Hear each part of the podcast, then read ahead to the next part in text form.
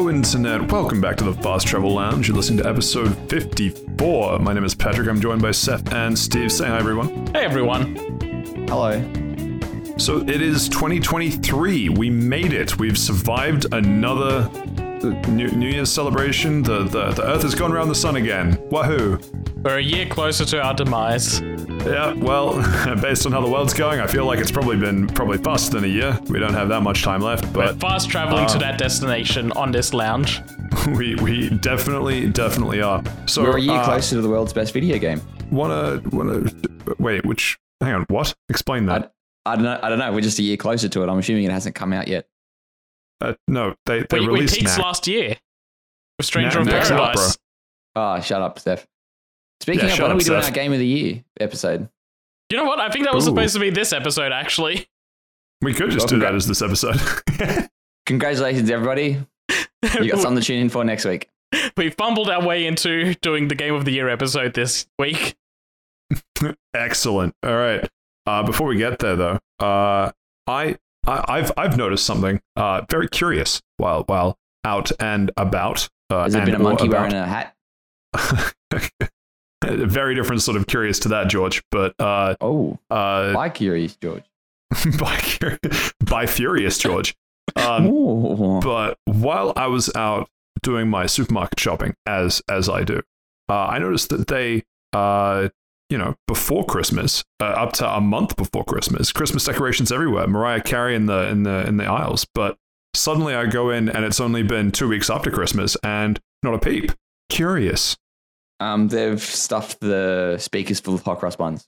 Yeah, no, we already And- got hot cross buns everywhere. Do I you actually, actually? I got hot cro- I got hot cross buns for half price like three days ago because they were like, near their best before date. Um, so not only are they out, they are close to expiring.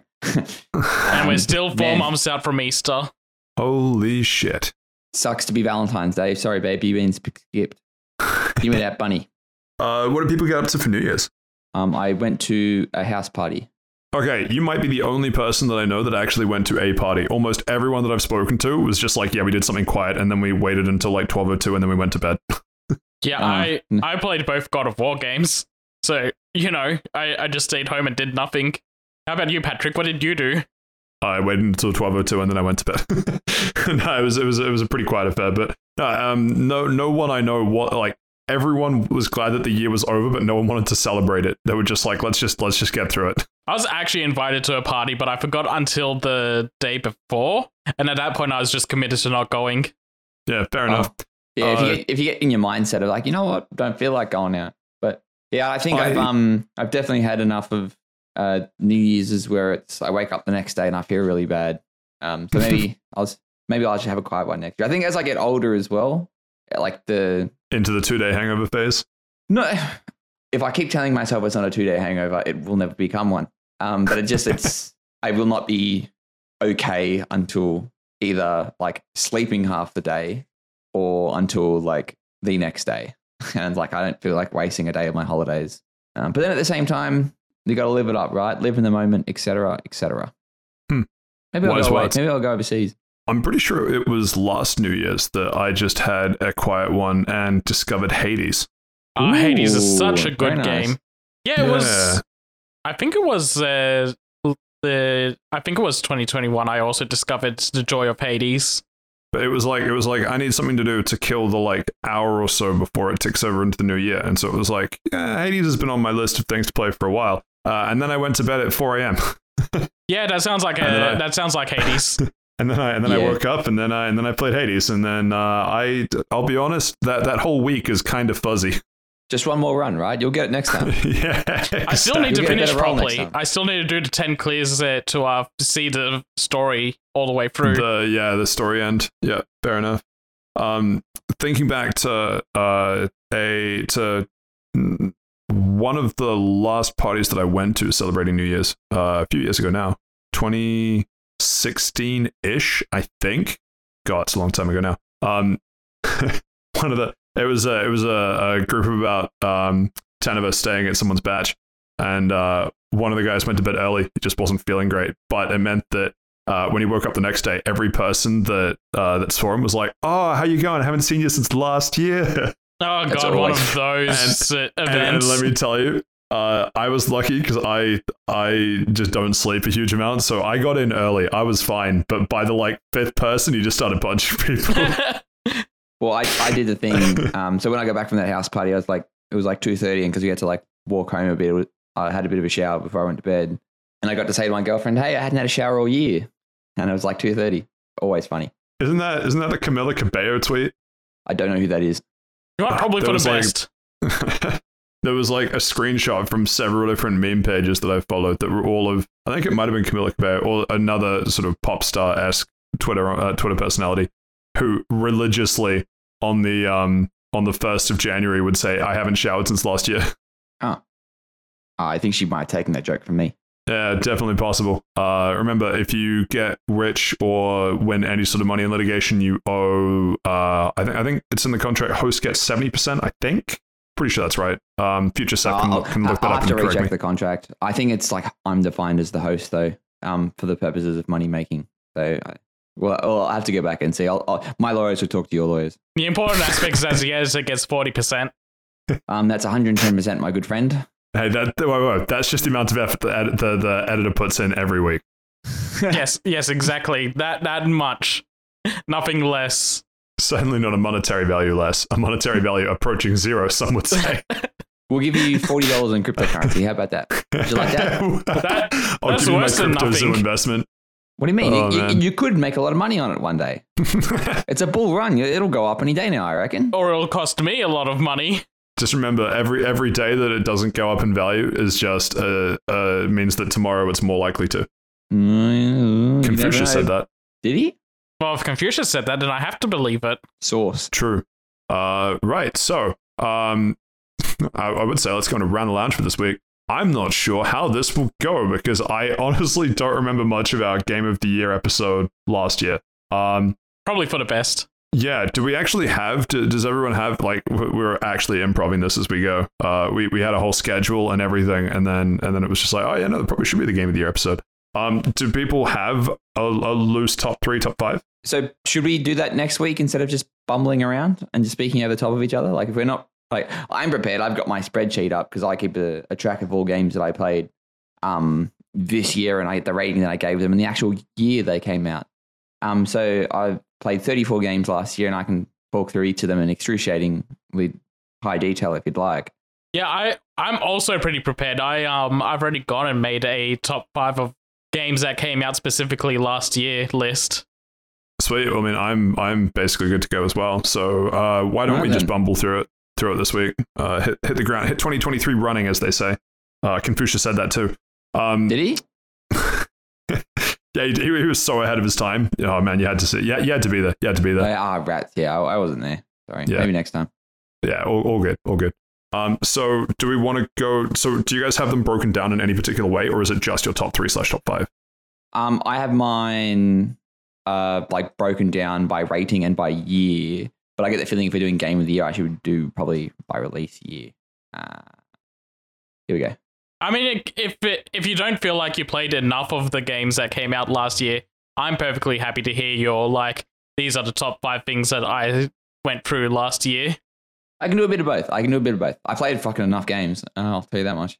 Yeah, all So 34, 34 games a year is less than one a week. Hmm, interesting. Someone do the stats on that. Right in. You need to pick up the pace. Man literally has a spreadsheet in front of him and is asking a random random listener to do the stats. I, I'm not It's very good. actually with, your um, job. I'm This not is- very good with formulas. hey, Steve, Mister, I'm the host for money making purposes. That's probably the worst audience engagement approach I've ever heard. No, we want. Lol. um, I'll see if I can do a formula. You guys keep talking. Okay, well, Seth, we'll start. We'll start with you. Um, uh, what what are your actually before before we hit top five, uh, or however many you have to hand? Are there any that came out last year that you think might have been in your top that you never got to play or never got to finish? Um, hmm, maybe um, Soul Hackers two. Oh man, from what I've seen of that game, it looks terrible. It, it looks it looks low. It looks low budget, but the Steve coming in characters. strong. It, it looks low budget in the dungeon design, but if the characters and story pulled me into it enough, maybe it could have topped uh, been into my top five list, maybe on the lower end. I just finished God of War Ragnarok, and that doesn't break into it, but it got pretty close. Interesting. Yeah, that would probably be probably top of my list as well. I did love uh, 2018 when I I ironically played that like what four months ago. Yeah, Uh, so I think I would really enjoy Ragnarok, but at the same time, I'm not paying full price for a video game. especially not the current full price. Hmm. Is it out on PC yet? I always forget. Or is it just on 2018 PS5? is- 2018 is. Yeah, Uh, no, Yeah. sorry, I meant I meant uh, Ragnarok. Sorry. yeah, no, Ragnarok won't come to PC for like another year or two. Yeah. Okay. Got to milk that exclusivity money. Maybe Xenoblade 3 as well. Yes, I was. You took the words out of my mouth, you dickhead. Um, yeah, that is that Wow, is. look who's down to 33 games this year, Steve. Yeah, prick. Well, well, I need to play that. Yeah, yeah. Off the top of my head, Xenoblade Three is probably is probably the strongest one. That it's like I didn't play that last year, but if I did, maybe it's it'll be in my top five games. I guess yeah, it's. I've seen a lot of game of the year lists, and it does look like it's it's pretty far pretty far up there. Yeah, and I things. really enjoyed Xenoblade One. Still need to play Yes, Xenoblade Two. one. Yeah, it's very good. One and two are both very good games.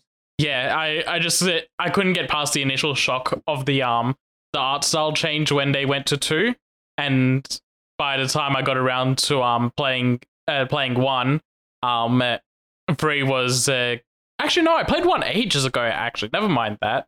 I think by the time I played one, X was about to come out, and I was feeling burnt out from one. So I just haven't looked at playing another Xenoblade game since. It is a very very long game. They, what about you, are. Pat? Anything on your wish list you wish you played? Ragnarok, which I'm a couple hours in, but I'm not far enough in to have opinions, uh, or to have opinions beyond uh, 2018. yeah, since we're pushing that to next week, maybe we can actually have a better discussion about it since I'll I've finished it and you'll hopefully be a bit further in. Uh, maybe we'll find. will Will I play more of it? Let us know. now that's how you do audience engagement, Steve. Um, what about you, Rats. uh, Steve? Seeing as uh, Seth hit you with the Xenoblade Chronicles Three, uh, or is Xenoblade Three? I don't know what they do with the titles. Uh, any other things on your wish list? Uh, not really. Nothing that really springs to mind um, from that. Uh, It's, probably a lot of things that I would have. It's a lot of the games that I tend to enjoy are things that I'm like, I pick up three or four years later. I'm like, well, that was actually like people speak good about now, but it's something that I would probably really fall in love with a couple years later, picking up for twenty dollars. Um, but I'm not really sure. There's, I don't know. I think I played a lot of the games that I was sort of really keen for. All the Pokemon's. I got Elden Oh, Ring this on guy. on release. Um, man, don't forget two Pokemon games came out this year, fellas. Yeah, no, that's good. that that was a thing I had to contend with when I was making my top five. Don't be a Yeah. what? Which Pokemon game is better? Is better? You'll find out when I get into my top five. Actually, oh, uh, what's that game called? Uh, like uh, hard uh, hard space shipbreaker. Uh, it's like a game, and you're pretty much putting together spaceships in space. And you got a time limit. Um, I've seen a couple of good things about it. Need to go check that I- out as well. I think I know the one you're talking about. I don't think I have actually. Well, and there's a bunch of games that have come to Game Pass this year or have just been released on Xbox, like your Persona 5s, uh, and all of Personas 3 and 4 are coming out on that. Yeah, soon so- as well, well. Um, and the since Ni no Kuni series as well. All those games that have come to Game Pass, I'd love to play. Um, and just sort of time makes fools of us all, doesn't it? since you brought up Game Pass, I also want to hey, uh, Steven, in like nine or ten days, Monster Hunter Rise is going to be coming to Game Pass. Are you going to check that out? After how much Patrick's talked about that game. Eventually, I think I'm because I'm playing Monster Hunter Stories 2 at the moment. I'm a bit burnt out on the Monster Hunter, Hunter setting, even though that Is Monster Hunter Stories 2 uh 2022 game or is that 2021? 2021, according to my spreadsheet. Yeah, it Yeah, came that's out the what I thought. same That's what I year thought. that um, Rise did. They they had that whole cross promotion going on as well, where Yes. um, Yeah, yeah, yeah, yeah, certain that's right, things yeah. were in each game. Yeah. Yeah. I, I, I definitely will get to Rise. Very good point. But when will I get to Rise? Type of thing. You know what? I'm going through the list of games that came out last year. I completely forgot to mention. Um, I didn't play it, but it was possibly going to make a top five list in some capacity. Uh, Babylon's Stray. Fall. Oh, No, not not top five best, or maybe top five funniest releases. Uh, top five Yeah, releases. How, or hang on, how about games top that came five out in tw- releases of all Sorry. time. Um, there, Oh. there was also Neon White. Um, Yeah, I no, Neon that- White was the other one. Yeah, Neon White was Yeah. something I bought. I haven't played it yet. It seems like a fairly quick game to go through. Um, Yeah. Maybe it'll be something seem- I go through ne- soon, since I just came off Ragnarok, which was a really long game. It did seem like one of those games that everyone was talking about for two weeks. Everybody bought it, nobody played it, or everybody played it for two seconds and they put it back down. I've seen Um, people was a- still going through and speedrunning it, but yeah, it's like a small dedicated community now. Yeah, Yeah, and and the speedrunning that's- community. That that's the only reason why I didn't immediately put that on my wish list either. And that I do intend to play it, but I don't think it's like a like Hades last year was like I know this game will be good. I just haven't gotten around to playing it. I'm sure Mm. Neon White would be good, but it's probably not a this will be in my top five of 2022 type game. I'm- Yeah, I'm it just- do- it doesn't it'll seem be- like- it'll- yeah, it doesn't just seem like a high Steve up. game Yeah, or a, or a Pat game. Like it's a Yeah, it's a good game probably for what it is, but it is not what I want to play. it might have made Exactly. top five, but it, I got just early impressions of like what I think it could have been. Um, probably at least an honorable mention for the year. yeah, that's sort of the tier that I'm that I'm expecting it to hit. Um, Wouldn't mind did it getting make that sense top Digimon. five? Let us know. Yeah, I wouldn't mind getting that just as a one thing to tie us out. That Digimon Survive game that came out um, last year as Yes. I didn't touch that either. Did you actually buy it though? No, I haven't yet. Oh well, yeah. I, from what I've heard, they changed that game a lot. It was in development hell, and they completely, completely did things to it. They went through like two two complete restarts on that, didn't they? S- something like that, and like a developer change as well. And they, yeah, and it, from what from what I've heard, both uh, on the internet and through actual real life people that have played the game and are talking to me, um, it shows. it it it is the shell of something, and it, they try to they've tried to fill it in with some VN visual novel Yeah, kind of I, aspects, and it doesn't fill that space very good at all. yeah. I remember we Uh. had a news article last year we talked about where it's like, yeah, no, eighty percent of the game is going to be visual novel, so be prepared for yeah, that. Yeah, that's right. Yeah, Yeah. And I get the feeling if you have to announce that, uh, you really have to be like, you know, maybe maybe put it back in the oven for a bit. Like, Yeah, I, I feel like they were just at a point where it's like it's been in the oven so long it needs to come out. If it was if it was in development any longer, they would not have made the money back at all. well, what's the old saying? Uh, a game that is never released is always good. A game that comes out is always bad. Um, I played What? completely. Real, Who ne- never says mind. that? Miyamoto, Whoever he says told it you all the that time. lied to you. Yeah, it's it's like a it's like a quote attributed to him.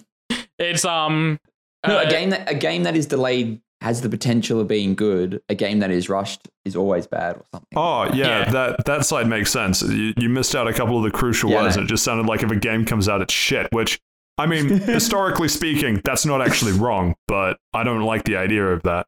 Bring up the stats of good games versus bad games. Uh, uh, that would take us quite a while. All Holy right, so shit, uh, Steve. wish- Sorry, just just one more note on Digimon Survive. I'm looking at the store page because I was curious if it's um dropped in price any. Um, Steam's telling me it's similar to Guilty Gear Strive. oh, yeah. It's probably just because that's, the that's right up anime. your alley. Yeah, it's probably just because of the anime art style, but yeah, no, these are two completely different genres, guys. Come on. Well, it's like if you like chocolate, you might like hamburgers. Like True. statistically speaking, I mean, I do like both. Yeah, you you're just right wouldn't there. like them mixed together. But then at the same time, the person who thought of putting chocolate and milk, just saying, revolutionary.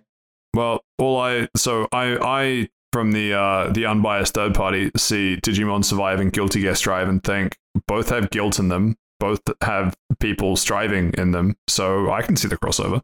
Well, and they're both role playing games. Because as we all know, every game is a role yeah, playing game. there 'cause it you're playing the Yeah, I role was, of wait, I was waiting for the one two. There we go. Tag team. all right, cool. It's not so, a tag team if you're uh, just uh, slapping yourself on the hand. don't worry, it'll be me slapping him in the hand.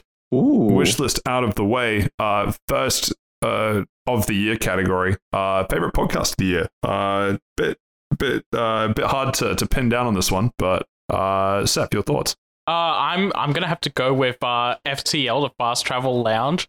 I I'm they they're just starting out, but they seem pretty good. Hmm. Just starting Hmm. out. I thought they've got like a million episodes out. Oh, about a year's It's- worth.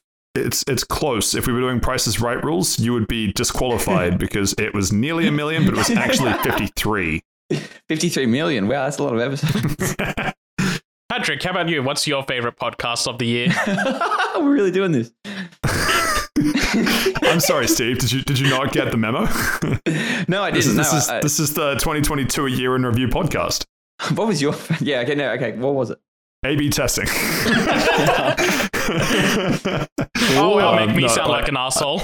un, un, unironically one of my favorite podcasts to listen to, but it's it's it's a software engineering testing sort of podcast, so uh, probably not a huge amount of overlap. But uh, yeah, I think Fast Travel Lounge is easily top three, easily top three. Um, particularly their uh, their their FTL checkpoint series uh, really had a lot of potential there. Don't know what happened to the first episode, but um, second episode kind of a banger. Yeah, yeah, I agree. First episode's It's kind of up into ether, and I hear it's good. It's just never releasing. I don't know what they're doing with that. Well, of course you hear it's good. It's a podcast. You can't watch it What do you mean? I Like, watch all my podcasts good podcasts 'cause on you- YouTube. because you hear it. Oh, actually, you know what? I'll, I'll, I'll throw it for, for your thoughts in a sec, uh, Steve. But ju- just because we're uh, sharing a brain cell on both enjoying FTL, how good was the reviewing every pink Pokemon series? Oh yeah, every pink Pokemon was such a good uh, mini series that they had. A very, very strong arc for them. Um, when I, I love how I love how easy it was to get into. Like you didn't need to know anything about Pokemon, and it was really easy to follow. yeah, and uh, the the the uh the additions of the um he's here uh tier both both very funny changer. and yeah, game changing. But it was also very um very sweet and very frightening. uh, anyway, Steve, uh, your favorite podcast of the year? Um, so, and this is with a somber heart that I say this because it has since finished up. Um, but my dad wrote a porno. That is a very, very funny podcast. I I got recommended that one. I listened to the first episode and I was like, I'm not.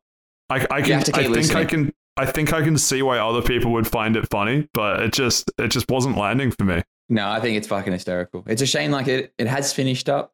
Um, but I, I the episodes are are quite concise, only a, a short forty minutes compared to the second best podcast, Fast Travel Lounges, uh, over two hours. But look, if you're looking for something small, while I That that's two hours of the most digestible content you'll ever find, though. Yeah. So yeah, I'm just thinking if you're cooking a, a one star meal, you'll probably take 40 minutes. If you're cooking a five star meal, it'll take two hours. I'm just saying, let, let us into your dinner table.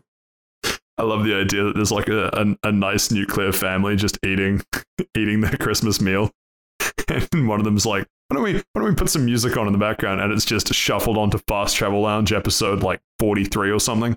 I think I'd believe it. Probably there's probably in the infinite parallel universes that exist. I reckon there is a there is some 1950 style family in black and white that have turned on those old timey radios. specifically in black and white too. Like like the year is like 2020, but they are just living in They're, 1950. they're walking around Hmm. like the beginning of Saints Row 4, doing that uh that really cheeky walk. Yeah, yeah, yeah. I haven't seen. That. I don't know what you're talking about. Well, good thing it's a video podcast. You can just look at your screen right now. Don't do this to me. They've I'll mark Thanks, it future down self. here. got that B rule, that B reel going. cool. Well, this bit went for way longer than it had any right to. So, um, actual game of the year contenders. Um, uh, Steve, why, why, why don't we go to, to you first? Um, I don't know if maybe it's sort of like uh, uh, on you as to how much you want to discuss each one, whether you want to just go through the list quickly or just pick one to start with, or uh, up to you. I, I don't know how this is going to go. But what was at least one thing on, on, on your list for 2022? Well, whoops! I just dropped my water bottle and it probably just ruined a, a nice transition. So essentially, I'm going to say it before anybody else says it. Elden Ring, hundred percent. That is my Yeah, cool. number one pick. Uh, as much as I hate to give out tens to games because I don't believe that like, you can achieve perfection, it is always something that we should be striving for rather, rather than yeah, cool, we've made it all the best. Um, Elden Ring is very close to a ten. It's like a 99, I, it's out of ten, not a, not out of hundred. 9.9 Um, No, no, then. no, no. Seth, Seth don't give knows out what he said. uh, but yeah, it, it's it's fantastic, and it's uh, actually uh, one of my friends. Um, shout out to Ben if you're listening. You better be listening. He literally just got into it over the Christmas break, and he's like loving it. And it's been good to have a chats with him about the build he's going and the different bosses and the different struggles that are going on, and that actual difficulty of when you're trying to get through a section or when you're trying to get through a boss, and that satisfaction when you actually do. Just ah, it's, oh, it's just amazing. Like you sit there, you'll literally just oh, so good. Like there was that what's that headless giant or whatever it is. Uh, it took me so long to beat him. I must have tried him like over fifty times. Yeah, the fire giant. The fire giant, that's it. Yeah, yeah. And you finally get him, and you're like, yeah, all right. That's that's where I'm up to. I uh, Elden Ring Elden Ring is one of the few games which I haven't finished, but don't need to finish to appreciate how good it is. Which is funny because Fire Giant is very close to the end. I know, Well, it but it's on what also side it's also you're when the map when the map like inverts and a bunch of stuff shuts down. So I was like, well, better go, better go gallivanting off in random directions. Right, yeah, definitely, fair. like- diamond shapes there. It's only one place that gets shut down, I think. Well, it's not shut down. It's like it, it becomes more narrow. Like it's the open world, and as you get to that part, it sort of narrows it, corridors, for lack of a better word. Yeah, but um, you also get locked out of a bunch of side missions in that one city that gets shut down, basically. Oh, very true. Yeah, depending on what you do. Um, yeah, so if you want to do everything, you got to make sure you clear out that city first. Yeah, Eh. well, uh, I I intend to uh fin- finish up Elden Ring, but yeah, of what I've played, easily in uh, in my top five as well. yeah, like it's uh, it's fantastic. Like I I was sort of skeptical about having an open world Soulsborne type of game, but it not only does it suit the genre, it has been implemented in a very good way. Like it simultaneously rewards you for exploring, but at the same time putting limits to how far you can explore. But it you still can overcome if you're not supposed to be in an area, you can still be in that area. You'll just have to work a lot harder. Yeah, it's so funny to me that on their first try of making an open world game, they made one of the best games in the genre. Um, they they Hmm. put so many open world games to shame. It's the same with um Breath of the Wild actually, like in the sense that Breath of the Wild put basically the entire open world genre beneath its feet. Elden Re- Elden Ring's done the same. So this word gets tossed around a lot when talking about Breath of the Wild, and I'm going to put it at the same level as Elden Ring. Revolutionary. It revolutionized the genre. There you go. I said it. I I remember um uh when we discussed this December 2021 before it had come out and there was there was that one trailer of riding around on the horse and the um the geyser like the the jumps going like way up and down um you guys remember that trailer it was like one of Yeah. the first movement trailers for Elden Ring Uh, And- I really didn't think keep up with the trailers to be honest. Yeah, there's- well, that, that's the thing is that I I only watched it because I knew that we were going to talk about it on on an episode, and Seth was gushing about it, and I was watching it, and I was like, I I guess it just doesn't seem like my sort of game, and then it comes out, and it's just it was just like whoa, happy to be wrong on how like well this game went compared to my impressions of it watching one fucking trailer. Um, random random uh, mid episode question for the guys. It's just because it's possibly my favorite podcast title that we did. Episode blank, Elden rang and we answered. What is the number? um. Oh God. Uh, that was fairly early. I Think Think- about it. We're on 14 now. Uh, Good night on I was yeah, I was literally about to say I'm pretty sure it's 14, and you Uh, just said that. yeah, I meant to say I we're like- 54 at the moment. I was looking at the episode number when I said it. I did that stupid I know thing. nine was one of the first ones uh, that like all of us as a group was really proud of. And I was Yeah, like, yeah, nine was before Elden Ring came out, but not that long before. I'm guessing Yeah. 14. I was shocked. I was expecting it to be. Uh, because when I was scrolling back looking for it, I was looking for it kind of 20 to 30. I didn't think it was 10 to 20. So how do you feel fumbling that bag? Oh, t- t- terrible. Um, good thing Steve's the host, so uh, it's his fault. I still get money. No. I take it back. I fumbled the bag, but I still get money. Um, Yeah. yeah, Elden Ring also on my list. Seth, uh, Elden Ring on your list, perhaps? Elden Ring is uh, on my list for sure, yeah. But is it on your list as number one, or just on like a highlight of the year? It is on my list. It is, if you know anything about the way I've been acting on this podcast last year, it's not number one, but it's pretty close. Interesting. All right. Uh, what is your number one then? I, le- I, I am contractually obligated to ask you what your number one is, Uh, and even and, if I and I'm get it. contractually obligated to cut in here before Seth answers it and say that uh, we're not going to rehash all of what I think we spent about two episodes talking about various bits of it. But um, yeah, go back and listen to episode episode 14, Elden Ring and We Answered. Still banger of an episode title. Oh, I I still fucking I still chuckle when I read that title. It's But, a good one. It's a um, good one. yeah. Now, Seth, uh, what was your number one?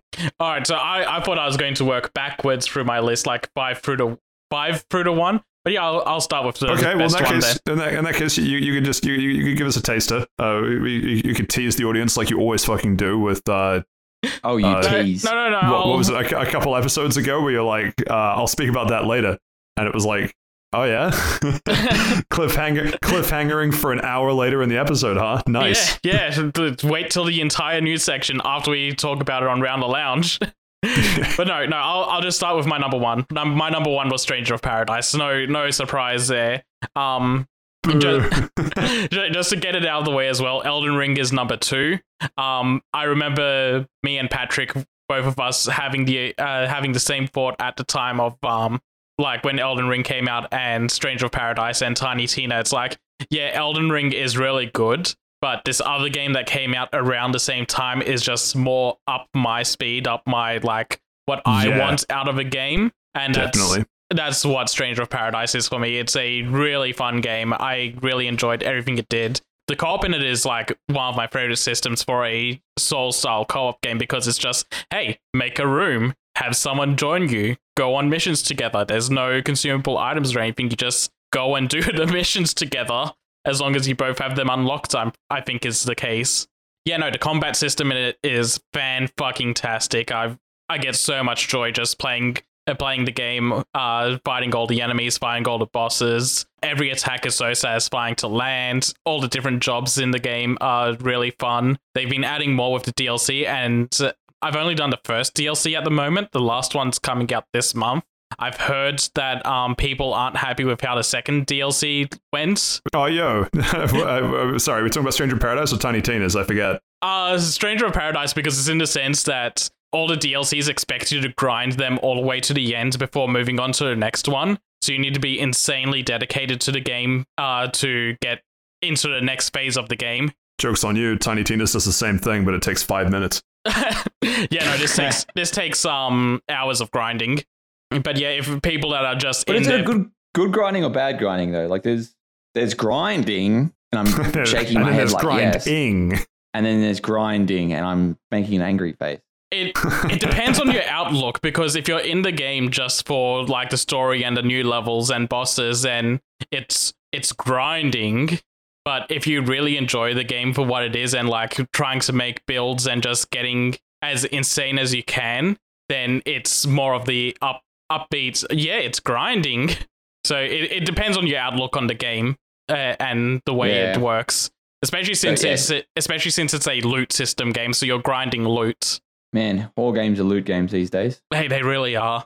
But yeah, no. Um. Also, just the story, a lot of people wrote off, but I think it's actually really genuinely good, especially when it gets to the later moments and all of the um darker beats happen and um it starts going towards the end game. I think it actually genuinely gets good. Um, Jack as a character is fantastic, and yeah, I'm really happy with how this game turned out. It's probably one of the better, uh, one of my favorite games that's ever come out. Jesus. Mm, it's uh, I did play the demo for Strangers of Paradise, and I did sort of click with it. Probably isn't the word I'd use, but because I am into those, it it was sort of a mix of like everyone kept calling it a Souls like, but I think it was more It's more Towards, like, an- actiony than a Souls Yeah, like game ac- is. yeah actiony RPG type of thing. And I did like how you could switch classes really easy with the press of a button. Um, and I did like in one of the cutscenes they're talking and he just interrupts and says bullshit, puts in his AirPods, and he's just like, "All right, let's go." uh, and it's the funniest thing. There, there's also another scene later on uh, where um, a boss is doing their, their whole standard spiel of um, how dare you come into this crypt, uh, do you know who I am, blah, blah, blah. And it, uh, before it can finish its uh, spiel, um, Jack jumps up and goes, I don't give a fuck who you are, and then just sticks it in the face. Ah, I that's soul. It's good. But yeah, no, all around fantastic game. I I'm sad for the people that can't get into the DLC, but when I get around to it, it's going to be something that I just gel with. It's made specifically for like me and three other people on my timeline. Four people in the entire your- world like in this your, uh, game. okay. in your, in your multiverse. Yeah, my my Twitter extent timeline, not like my my Mar- Marvel timeline. Your your uh, your mortal coil. and yeah, um, number two, Elden Ring. Same reasons Steven said. It's just uh, all, um, uh, sorry, uh, just uh, if if you want to hear more about uh, why Seth likes Stranger in Paradise so much, sorry, I'm I'm, I'm really enjoying going down memory lane with some of the episode names that we have, but uh, you can catch more of Seth's thoughts on Stranger in Paradise in episode 15. Uh, no, sorry, 16. No, 17. There we go. Tiny Tina's mouthful of chaos and episode 18. Geez, chaos, you get two games. Uh, Also, great names. Oh yeah, those are those are also very strong. Um, Yep. yeah, Uh, there we go. Uh, second, Elden Ring. yeah. Second Elden Ring, same same reasons we talked about like five minutes ago. All around phenomenal game. hmm Really really loved the, the feeling of like you just keep going and the game just keeps getting bigger and you're like this game doesn't end. Oh my god, there's so much more to do. And yeah, the Souls genre just kind of works in open world better than you'd ever expect it to. So I was really happy with how that game came together. I did basically all the boss fights that are important. Looking forward to whatever DLC they do, if they do one. I, I expect them to. And Pat, Patrick, what's uh what's your favorite game of the last year? So I, I need to I need to ask for the uh, the the lounge's opinion because my number one game for 2022 is Sunbreak, but it's not. Wait a It's minute. it's it's kind of like a technicality. I will allow it. It's like- it's it is an allow it? expansion, but it's big enough to be a sequel to the game. and they have consistently added content to it throughout the year. So the expansion came out, and then they've continued to add free content to it. Yeah, and I also think at the time it came out, it matched what was in Rise anyway, like Rise and its DLCs. So it basically doubled the game. It did, uh, and yeah, it is sort of. I, I will say weird, but I mean that in the best of, in the best sense, and that Steve's right, and that for an expansion they added D- free DLC to the expansion to the game. That's just unheard of. Yeah, that's that's and not only is that good, that's uh that's the Stephen tight tight ass um seal of approval. So there you are. Buy a The game that just tightest of keeps giving you more content for the rest of the year. Did you guys end up watching that Monster Hunter game? Uh fuck. End up watching that Monster Hunter movie? Oh, I watched the Which one? One, not the live action one. I didn't know I've seen a, both. Which one were you talking about? uh, the live action one. I didn't know there was an animated one. Oh, interesting. Yeah, so um, the live action one, it's entertaining. It's not a good film. Uh, no, no, no part of what you've seen of the film before having seen the film itself would make you think that it's a good film. It is designed to be entertaining, and it is entertaining. Um, I don't think that was a recent thing. That came out a while ago, I think.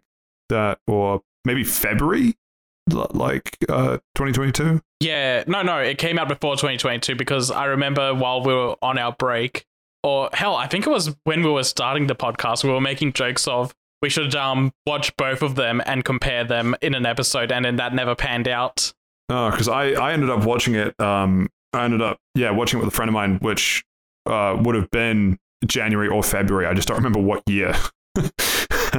so um, if it wasn't 2022, it would have been 2021. So uh, yeah, a little while ago. I think the live action movie came out at the end, no, the start of 2021, and the um the animated one came out closer to the end of 2021. Yeah, and the animated one uh was much closer to what you'd think of when you think of a Monster Hunter movie. It is, Uh, but it's also horrible. Uh, I mean, did we not talk about this? I, I, I remember discussing this with people. I just don't remember if this was either like here as part of an episode or just in Discord with people. I, maybe it was on Discord with people because I don't remember talking about it. Yeah, I Hmm. do not remember talking about this either. Okay. Well, I mean, it, maybe it's the sort. I mean, like that. That's funnily enough so long ago now that I'd be keen to watch it again and then just add it to to around the lounge bit for for a future episode. But I don't remember it being particularly bad, or at least maybe maybe that's coming at it from the kind of biased place of it was better than the live action film. I, I imagine So, it's probably that because bar. I I it's not bad. It's just incredibly boring. Like there's a whole lot of nothing going on in that movie. parts of it are definitely like that, but parts of it pay much more of an homage to what the games were than what the live action film did. So I think the the animated film also did a lot of things right. Um, we're getting kind of sidetracked. Uh, so Sunbreak, I'm slowly scrolling through the episode list. I don't remember. I remember roughly when it came out, but I don't remember what we titled the episode when it came out. Probably something silly. I think it was the the Monster Hunter Rise of Wordle. It was one of our earlier episodes. But was that just talking? Because remember, there was Monster Hunter Rise coming to PC, and then there was Sunbreak. 'Cause Both of those happened last Sun- year. I think I think that one was actually when Rise came to PC. So yeah, Yeah, Sunbreak would have been a lot later. Yeah. So, uh, Sunbreak, it came out basically middle of last year. Uh, there is an episode from around the middle of last year, which uh, will be me just absolutely gushing on it for uh, many, many minutes. Many, many minutes across the entire life of this podcast now. That's that. That's also kind of where it was going. Yeah. Uh, episode thirty-four. Give me your mum's credit card number. Yeah. Banger. you didn't need your mum's credit card number. Uh, Rise had a Um, lot of free updates. You know what? It was Yeah, it was episode 34 and every episode after. Uh, but yeah, basically, anytime there was there was Sunbreak news, uh, it, it would come up in the news section with me talking about it. But so, why did I really like the game? I uh, was a massive fan of Monster Hunter World, which, funnily enough, so first Monster Hunter, well, all of the Monster Hunter games that I'd played had been the PSP slash 3DS era ones of like loading screens in between areas, and it's basically just you run you run after a large monster and beat it to death for like 30 minutes or so. And so when I saw everything about World, it was like, ooh, that's a completely different format. I don't know how this will pan out. And so uh, when that came to PC, uh, PC, I realized actually this might this is my favorite Monster Hunter game ever. And so Rise, Rise was enough like World that I played the shit out of Rise first on Switch. Uh, Seven Josh, with no audio. yeah, and, and no audio. and then How do you do it with no audio? It's oh, you don't get the vibe. I and then I got uh, all of the armor, every armor piece that I could, and basically clock clocked the game on on um, Switch. And then it came to PC, and then I bought it on PC, and then clocked the game.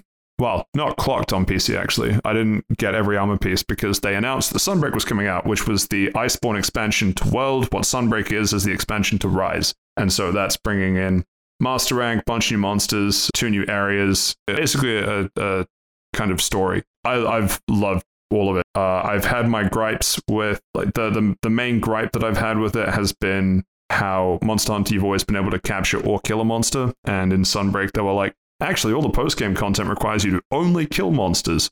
And I, as someone who almost exclusively plays it solo, was like, well, this is just a 20% efficiency reduction in my time. But as part of all of the free updates that they've been doing, they've just been making it better and better and easier and easier to play. Uh, now you can bring like basically NPCs along with you in any hunt as opposed to select few ones. And they've, Oh, that's actually Added, a very like, good a- addition. yeah, it's Especially because they help out a lot. Like in their specific quests, they were very useful. So actually having them around for normal quests would be very, very efficient and helpful Yeah. as a solo player. I was a little bit indifferent to it when it first came out, but I, since having played it more, have, yeah, thank God they brought that feature out. And it's cool being able to pick two different NPCs and they have like specific interactions and so like there's not enough of them that you hear all of them after a couple hunts, but it's still cool that there is that sort of interaction going on with the different NPCs. Uh, yeah, just a million little quality of life upgrades and and features and there's still I think the the cool part is that I consider myself to be near the top of the skill ceiling for Iceborne. Uh, I found a set that worked for me and I kind of explored it to its fullest. But because of all of the new skills that they keep introducing, and particularly the scroll system with having kind of two different loadouts to take with you in a hunt, I still feel like I don't really know what I'm doing at times, which is kind of nice given the absolutely like unholy number of hours I put into Monster Hunter over the years. So yeah, it's a no-brainer that that Sunbreak is my most play, uh, well is, my top game of the year and was also my most played game this year. I'm pretty sure, at least according to Steam. Yeah, that's that's that's my number one. Right. So if Seth's got Elden Ring as number two, Steve, what was your number two? Or it's a toss up between Pokemon Arceus and Pokemon Scarlet. Oh, sorry, Pokemon Violet, that's the version that I got. Um, probably Violet's got it, because that's more of the traditional game. And while Arceus did try to break the mold, it did probably fall down in a couple of places, um, like with the battling and all that kind of stuff. Even though it wasn't supposed to be for that, but it just wasn't as fun and got a bit grindy, especially towards the end. But nah, Pokemon Violet is oh, the best Pokemon game they've ever made. It is going in a very good direction uh, struggled with the open world. Uh, you probably could have removed the open world from it and just made it like a semi big wild area like Sword or Shield, and it probably would have been a lot more beneficial. But Game Freak's learning, I guess, or hopefully. Uh, and before people start adding me and saying with the graphical problems and all those issues, I did have some graphical problems, not that many. Like there was a couple of slowdowns in places, especially like with water. Um, there was like stuttering and all that kind of stuff, but it, it didn't impact my experience of the game. Uh, Yeah. Of course, it's very disappointing. And in fact, one of the biggest franchises in the world settling for this type of quality in this day and age is borderline at fucking horror. And then there's that excuse that Game Freak is a small studio, but if they're using the video games to sell the merchandise, like you'd want it to be the pinnacle. Um, but yeah, I really enjoyed Violet. I'm getting into the competitive scene now as well. Am I good? Probably not, but I will. I'm giving it my best shot. And what's important is you tried. You're going to be the very best that no one ever was. Yeah, like, like I, I might head. Um, there's discussions that there's like a VGC tournament in Melbourne next month, so I might head down there, try my luck, see how I go. Uh, I might share the podcast to a bunch of strangers. And and just remember, you, you can you can take life lessons from Pokemon Violet as well, because if you realize you're not good enough, you can make sandwiches and fuck off to the future. So you, know, you got yeah, options. Yeah, well, make make sandwiches while watching my Pokemon fuck to get an egg. really, right in front of the salad. Okay, so yeah. So you, you, you took parts of uh, of my life advice and you you didn't quite get to the conclusion, but you're on your way, and that's good enough for me. So, so Stephen, Yeah. if you're going to shield a podcast to a bunch of strangers, at least make sure you shield the um the Pokemon spoiler cast, so that way they have something to attach themselves to, and then they go to the normal stuff. Normal stuff. Um, the, the vanilla missionary stuff is what Seth was trying to say. Oh, I was just going to shield them episode 14, just in the episode title alone. Uh, but but yeah, yeah, Pokemon Violet, I loved it. Um, some of the Pokemon designs were meh, but like the gameplay itself is really good. I really had a great time with it. Um, I've been recommending it to a lot of people. Like if some people have been whinging about, oh no, I don't think I'll like the new Pokemon game. Like, all right, we'll fucking play it then. But, yeah, I'd say get it on sale, but it doesn't go on sale because it's a Nintendo game, and God forbid they charge less than fucking five dollars off RRP. Dogs. All That, that, that sounds like a steal. so Patrick, but- is Pokemon in not your number two or number three slot? Uh, sorry, I just realized time. Oh, wait, that's where it is. No, we're fine.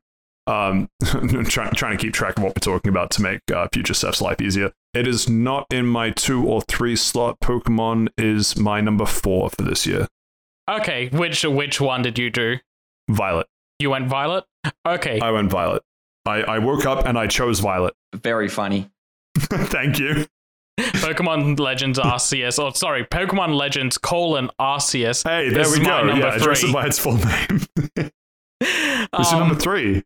Yeah, no, it, uh, it's it's very hard. It, it was a very close competition picking between Scarlet and Violet and this, and I didn't want both Pokemon games taking up positions in my top five. So I, I was like very firm. I'm going to have to pick between one of these, and it, it just comes down to the the reasons that Steven put it down is why I'm picking it up. Um, I like the um uh, the battle systems a little bit more than what's I uh, thought you were going to say you like the game. Nintendo GameCube esque water. I, yeah, no, the the water uh, glitching out the Pokeball is so soulful. Like when when it's you're catching a Pokemon in water and it goes underneath and like the water texture starts making the Pokeball texture freak out. That that's that's peak. When you when you look in the distance and there's a chunk error and there's actually a flying Gyarados and you're like, finally. yeah. no, I just think overall this first attempt at a open Pokemon game, I thought was a little bit better. Like um being able to just throw a Pokeball to catch weaker level Pokemon, I appreciate a lot more um than just having to enter a battle to catch them. Um, it just takes a little bit of uh, monotony out of it. But in that sense, the game was also going more towards the idea of you got to catch a lot of the Pokemon to fill out their Pokédex entries, whereas um, uh, Scarlet and Violet can be just you catch it once and you're done.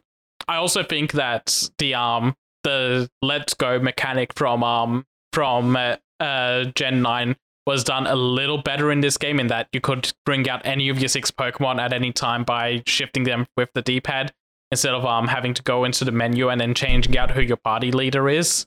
I Yeah, hated it because it encouraged more crafting. And crafting does does not belong in Pokemon games. There, I said it.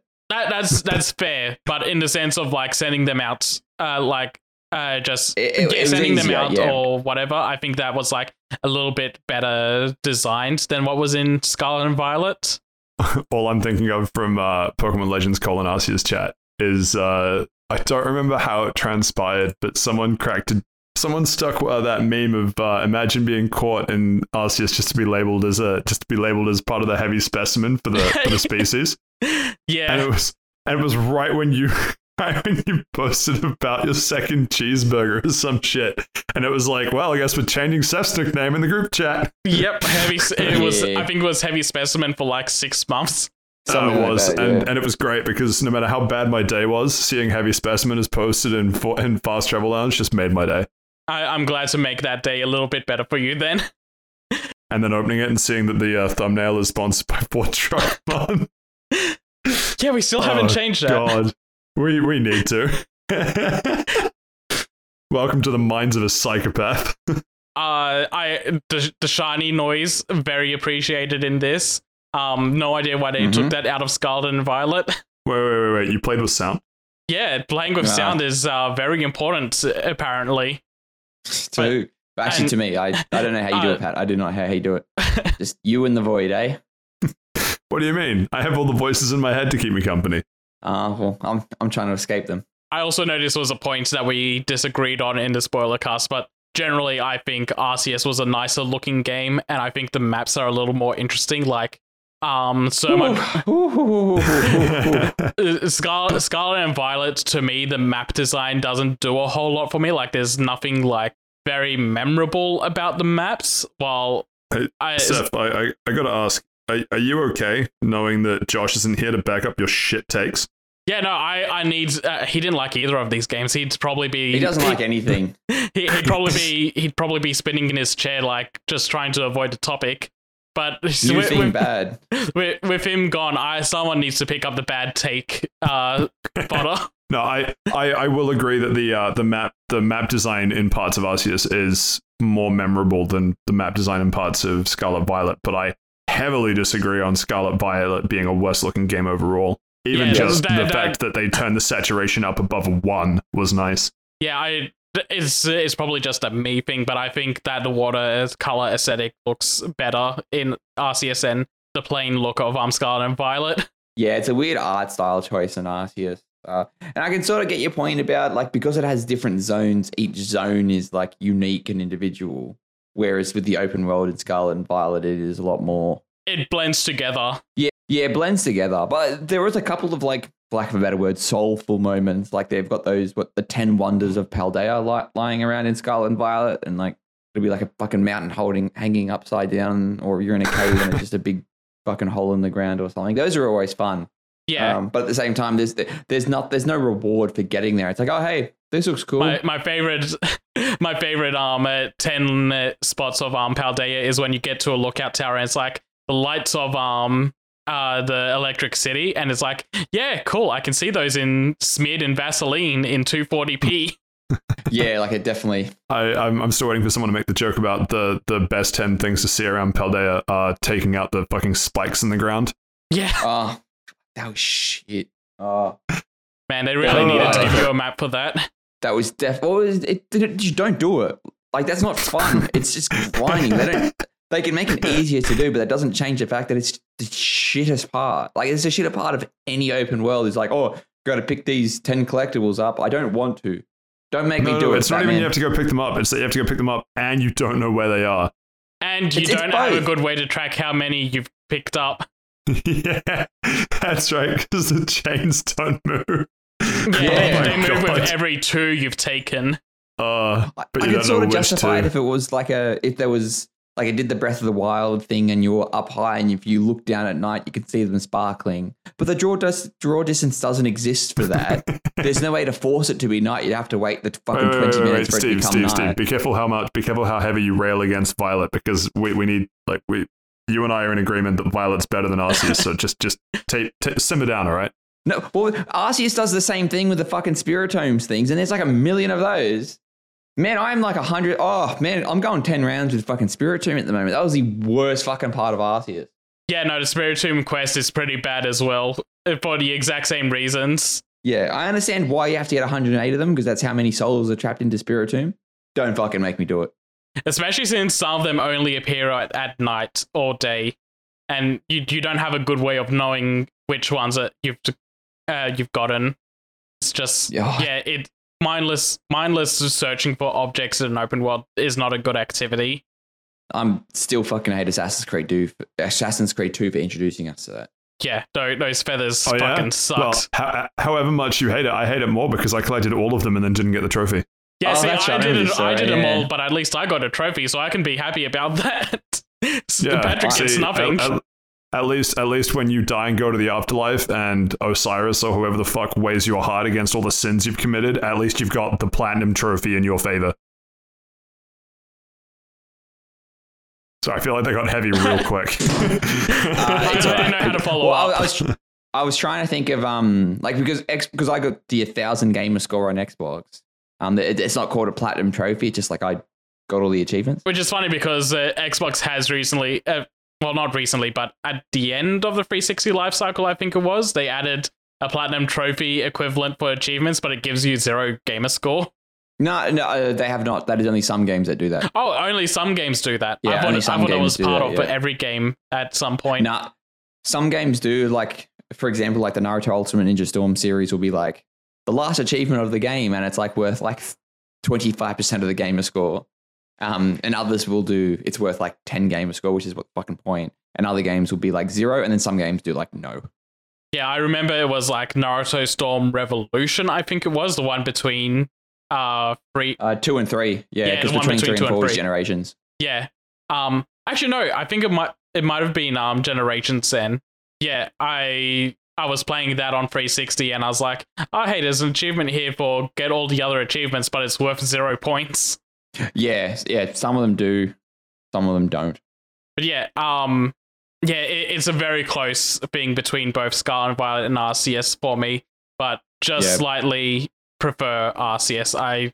Bo- both are very strong contenders for the year, though, and I think that they should be merited for both being fantastic games. And Game Freak, I don't know how the fuck they did it, releasing two full Pokemon games in one year, but they somehow did it, and I hope they get well, it's a easy. proper They just break. cut out all the voice acting. Yeah, yeah, yeah. Yeah. Well, and don't forget, Brilliant Diamond Shining Pearl came out like what two months before Arceus. So- but I, I give them a little. I, I don't count that because that wasn't a Game Freak game. and that was literally just Gen 4 was- done again. Yeah, yeah. and It was just Yeah. a chibi skin of a Gen 4. Yeah, looking back, I, if I could redo one episode, it'd be like the episode we did on um, Diamond, Brilliant Diamond Shining Pearl. Because looking back, that game did really nothing for me. Like it, Yeah, you 4 was you just a shit you and um you and uh, Josh were all over that game from memory. Like Yeah. you you were both singing its praises. yeah, I think looking back on it, yeah, there's a lot of choices they made that I'm like, yeah, yeah, I th- yeah. Anyway, anyway, And it- as uh, that, uh, we'll just quickly springboard off that real quick. Any other regrets that, that just come to mind in terms of like, oh man, I got that wrong, or man, I've really changed my opinion on that since whenever the episode came out. Playing Yooka-Laylee in the Impossible Lair, that was just your game. Bayonetta 3 for me. Um, I came into that singing his praises a little too much. I well, not singing his praises. I feel like I was pretty evenly split on uh talking about his positives and negatives. But I feel like I scored it a little too high at the time, and I I adjusted it on my own.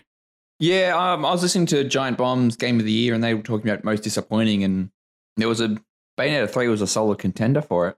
Yeah, a lot of people didn't like Bayonetta 3. I came away from it really enjoying it. Um, but yeah, uh, I I understand why people didn't take to it as well as I did. Hmm. Hmm. Will I play it? The, the one that sticks probably out, the one that sticks out in my mind, just quickly, it's not even a game. It's uh, when I when I talk about Lightyear, because I I stand by that I really enjoyed Lightyear as a film, but I came into whatever episode that was singing its praises and talking about how good it was as a film. But uh, just ever since then, it's just been sort of recontextualized as, but it was a Toy Story film. It was set in the like the kind of meta Toy Story universe because you know this is the movie about the toy that was Buzz Lightyear. Just all of the I realized that I was judging it on it being a film in its own right and not it being and and not it in context of being a kind of Toy Story IP sort of film and that if you put the it's a Toy Story film and everything else back over it, God, it's forgettable. so I don't know. I, That- I haven't that's, that's around to that watching that about. myself, but that, that seems to be the general takeaway as well. Yeah, and, and it's a shame because it's like I, I really enjoyed a lot of that film, but then yeah, you just sort of think about it a bit longer and you're like, actually, yeah, it was probably really shitty that they just called it Lightyear in order to get people riled up because it's attached to a Toy Story IP and not, you know, strong enough to stand on its own two feet. But yeah. Anyway, I don't. I don't think I have any regrets about any of the games that I've talked about. All my reviews have been perfect and uh, completely on point, 100% success rate. So Patrick, did we get to your number two yet? Because I know I kind of skipped down to going to my number three since Pokemon no, was no, brought no, up. that's totally fine because my, my number two was Elden Ring. I, I mentioned that when we were talking about it. Oh, so, right, yeah. We're, we're, we're still on track. We're still on track. Don't worry. Praise the praise the process. Um, but uh, I guess I'll flip to my number three. Uh, sorry, I'm just trying to loosely keep tabs on how long things have been taking on where, where I can. You know, just just because I appreciate uh, Future Seth's editing efforts. My number three, uh, Tiny Tina's Wonderlands. Oh, oh yeah. That that one was. I I'm surprised. Well, not not surprised after how much we've talked about it and all the disappointment you've expressed since. But at the time, it was uh, you came away going, yeah, I'm enjoying this more than Elden Ring. So now to see at the end of the, well, after the year's done, you come back with a love. yeah, no, I, I'm enjoy. I've put Elden Ring above it. Yeah. So I, uh, we definitely talked about. I, I, it was already the two episodes that I mentioned. Uh, where are we? Uh, Elden Ring. We answered not that one. Yeah, Tiny Tina's Mouthful of Chaos. So episode seventeen. If you want to hear more of my thoughts on it, and I'm pretty sure we revisited it again a bit later after some when of the the, DLC, came when, out. when, the, when the Basically, DLC came the out, DLC was a just train wreck. Yeah, Yeah, yeah. the DLC was a pod. You cried on the podcast for 30 minutes. That was your section. Yeah, exactly, exactly. Uh, I think we actually just called it uh, Pat's therapy session. And there was like an exclamation par- uh, mark, and someone put like red highlighter over it.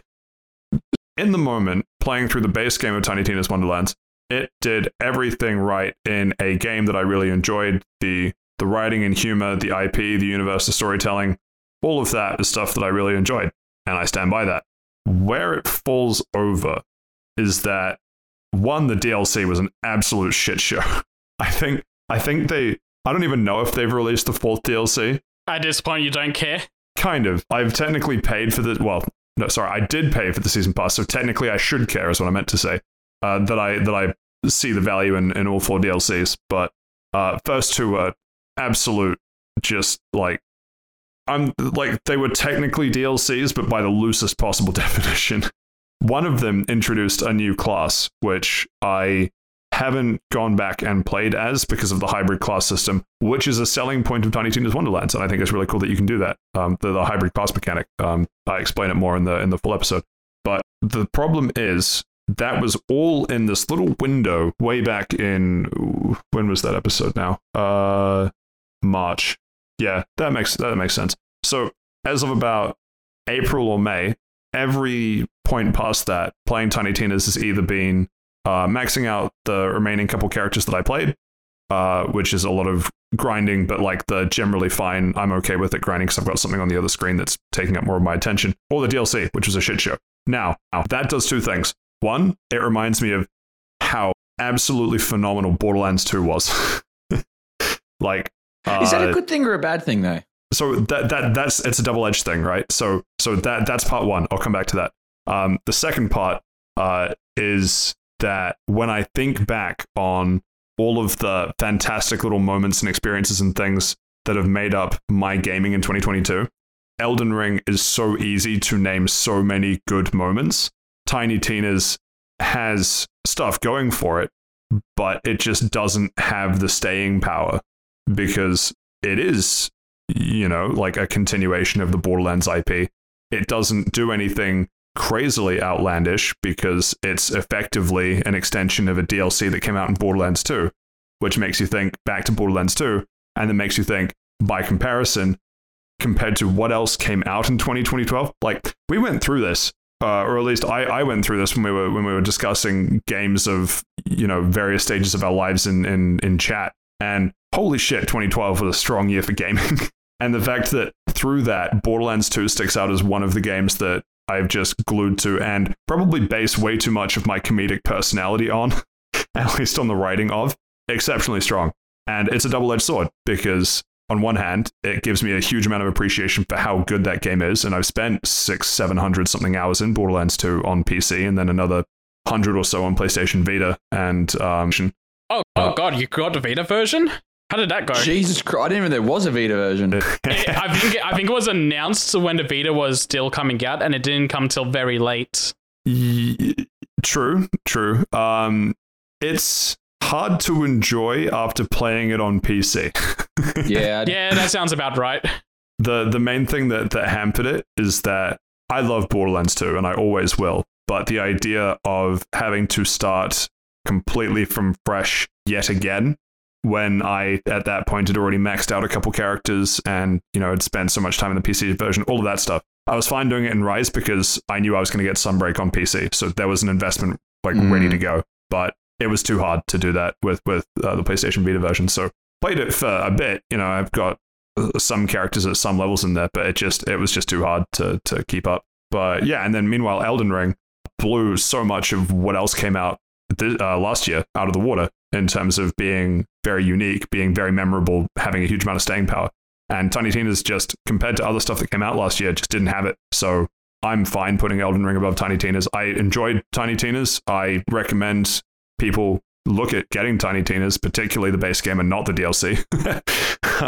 um, if if uh, the the price the price is right for what you'd enjoy about it. But yeah, looking back after a year of gaming where both came out sort of March ish last year, I have more fond memories and more moments that I can point to as going, that was an Elden Ring experience. That was amazing versus that was Tiny Tina's. That was good. You know, it, it was, but not good enough to to put it above Elden Ring for my list.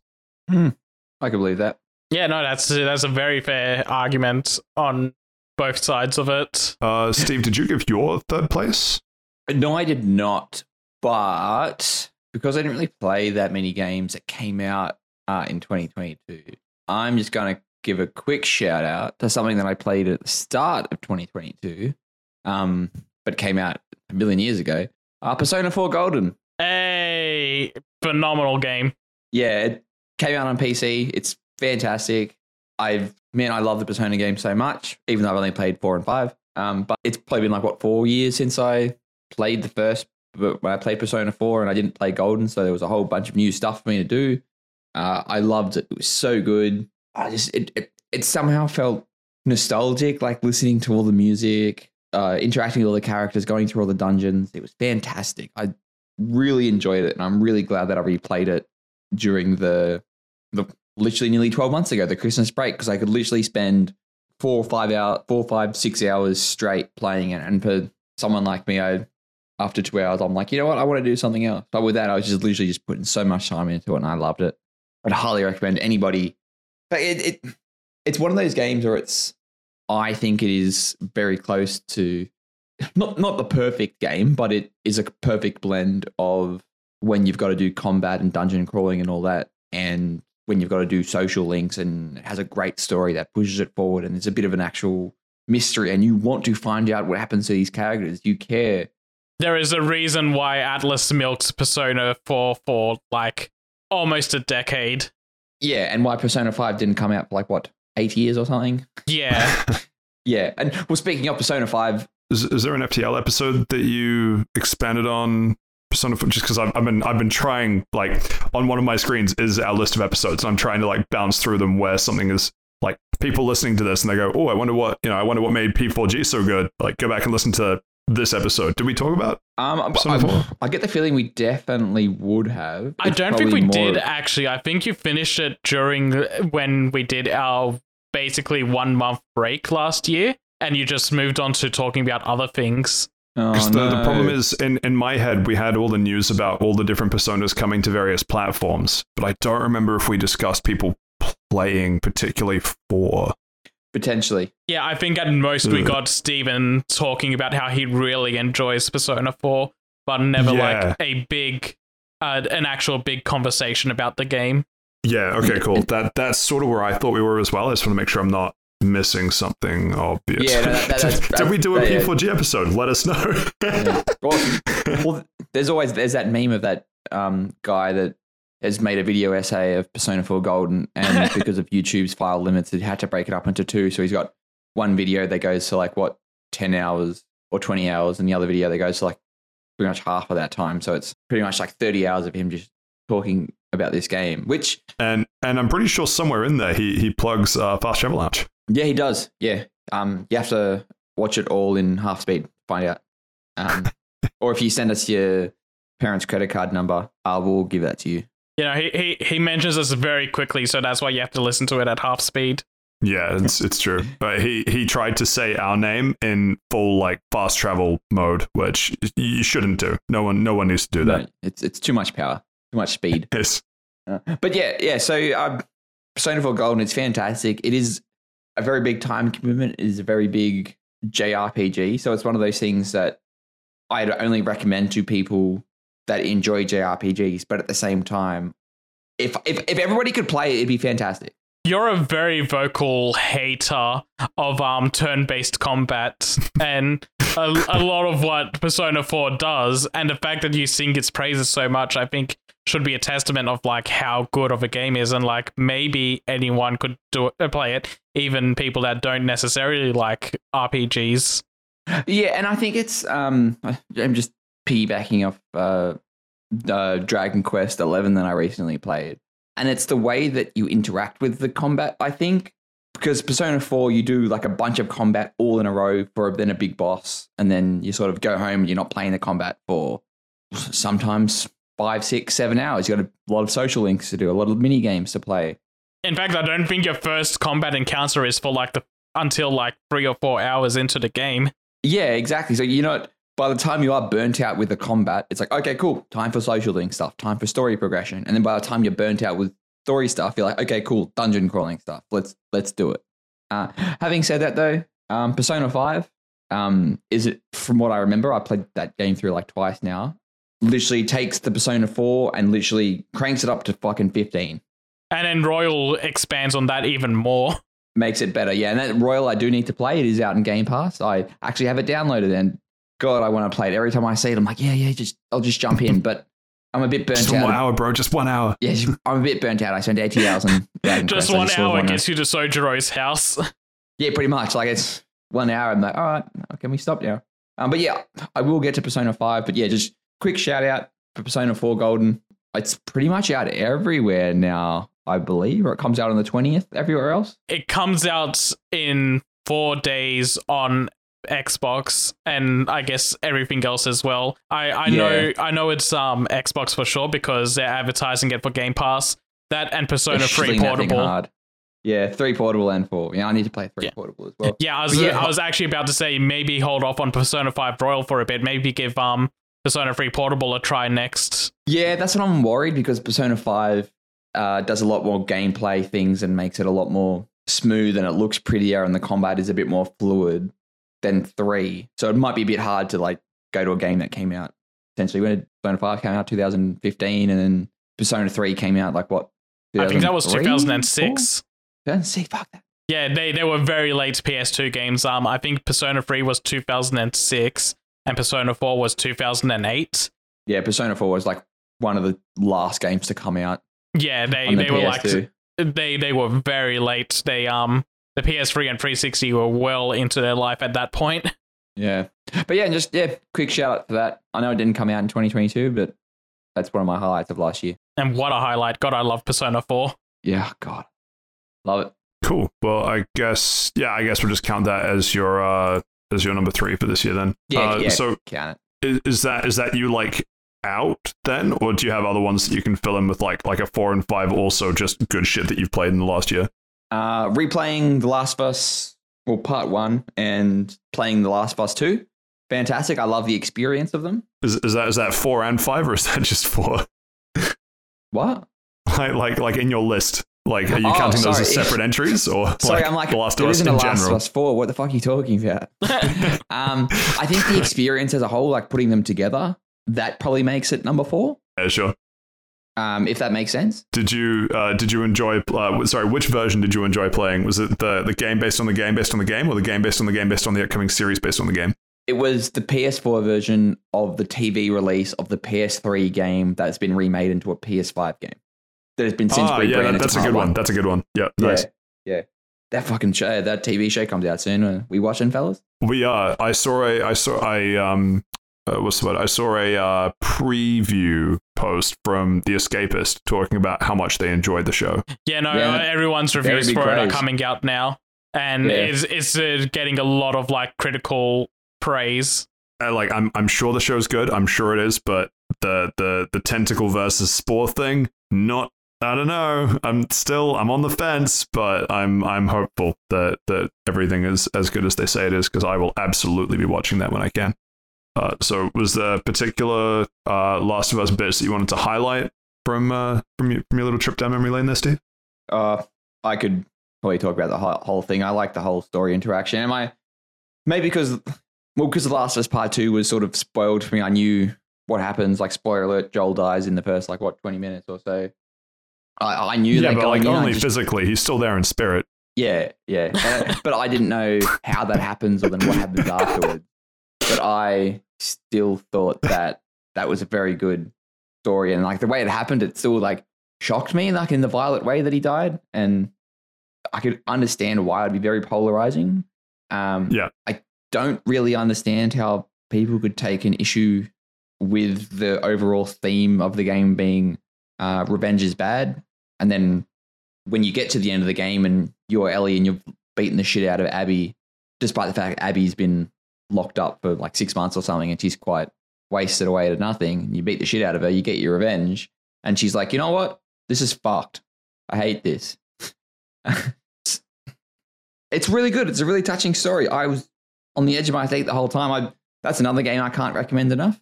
The Last of Us remastered. Probably the PS4 version over the PS5 version because fuck paying eighty dollars for a game you can get on the PS4. for like, frequently, it goes on sale for like ten.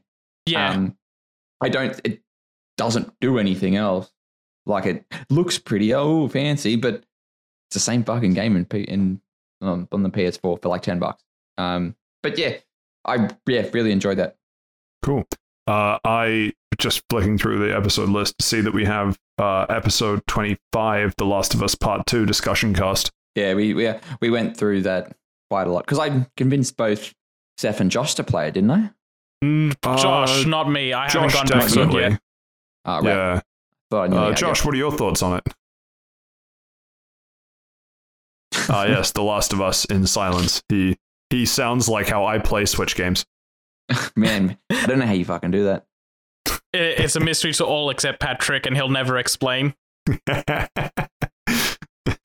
I um I was gonna say I play I play with Braille, but I realize there's probably actually a way of doing that, and the people that do that are absolute ballers. But yeah, I don't know. I, I, I plug headphones in for the bits that I feel like I need to listen to, but otherwise I just I, I don't have don't don't have a nice way of listening to audio when I play it docked. So it you- is what it is. As much as I like derailing us, um, Yeah.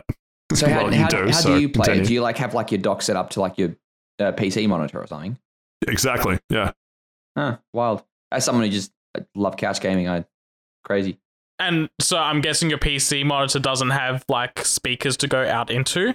It does not. I don't have speakers attached to my computer at all, And it the doesn't monitor have that I play Switch on. Yeah, exactly. And the monitor that I play that I play Switch on is from 2010. I want to say. You know what? They're Uh, still it's- probably outperforming what the Switch resolution is.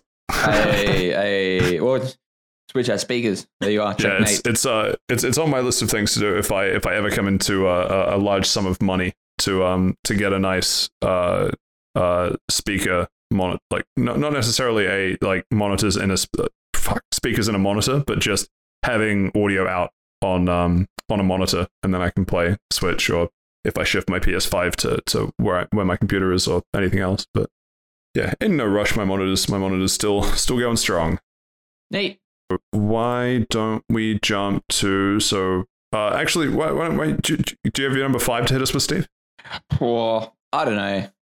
I've recently started playing Tunic and High on Life. Uh, Tunic is a indie game that came out uh, six months ago, and High on Life is that Justin Roiland, the creator of Rick and Morty, um, his sort of first-person shooter that he did. And I'm really right so are you gonna you're gonna pick one or are you gonna make me write both out Uh, Tunic. Tunic because it's a better game. I am glad you went that direction. Well, for, for, for things we will cover late in future podcast episode because I've only played them like last week. Tunic is a better game, while High on Life is funnier.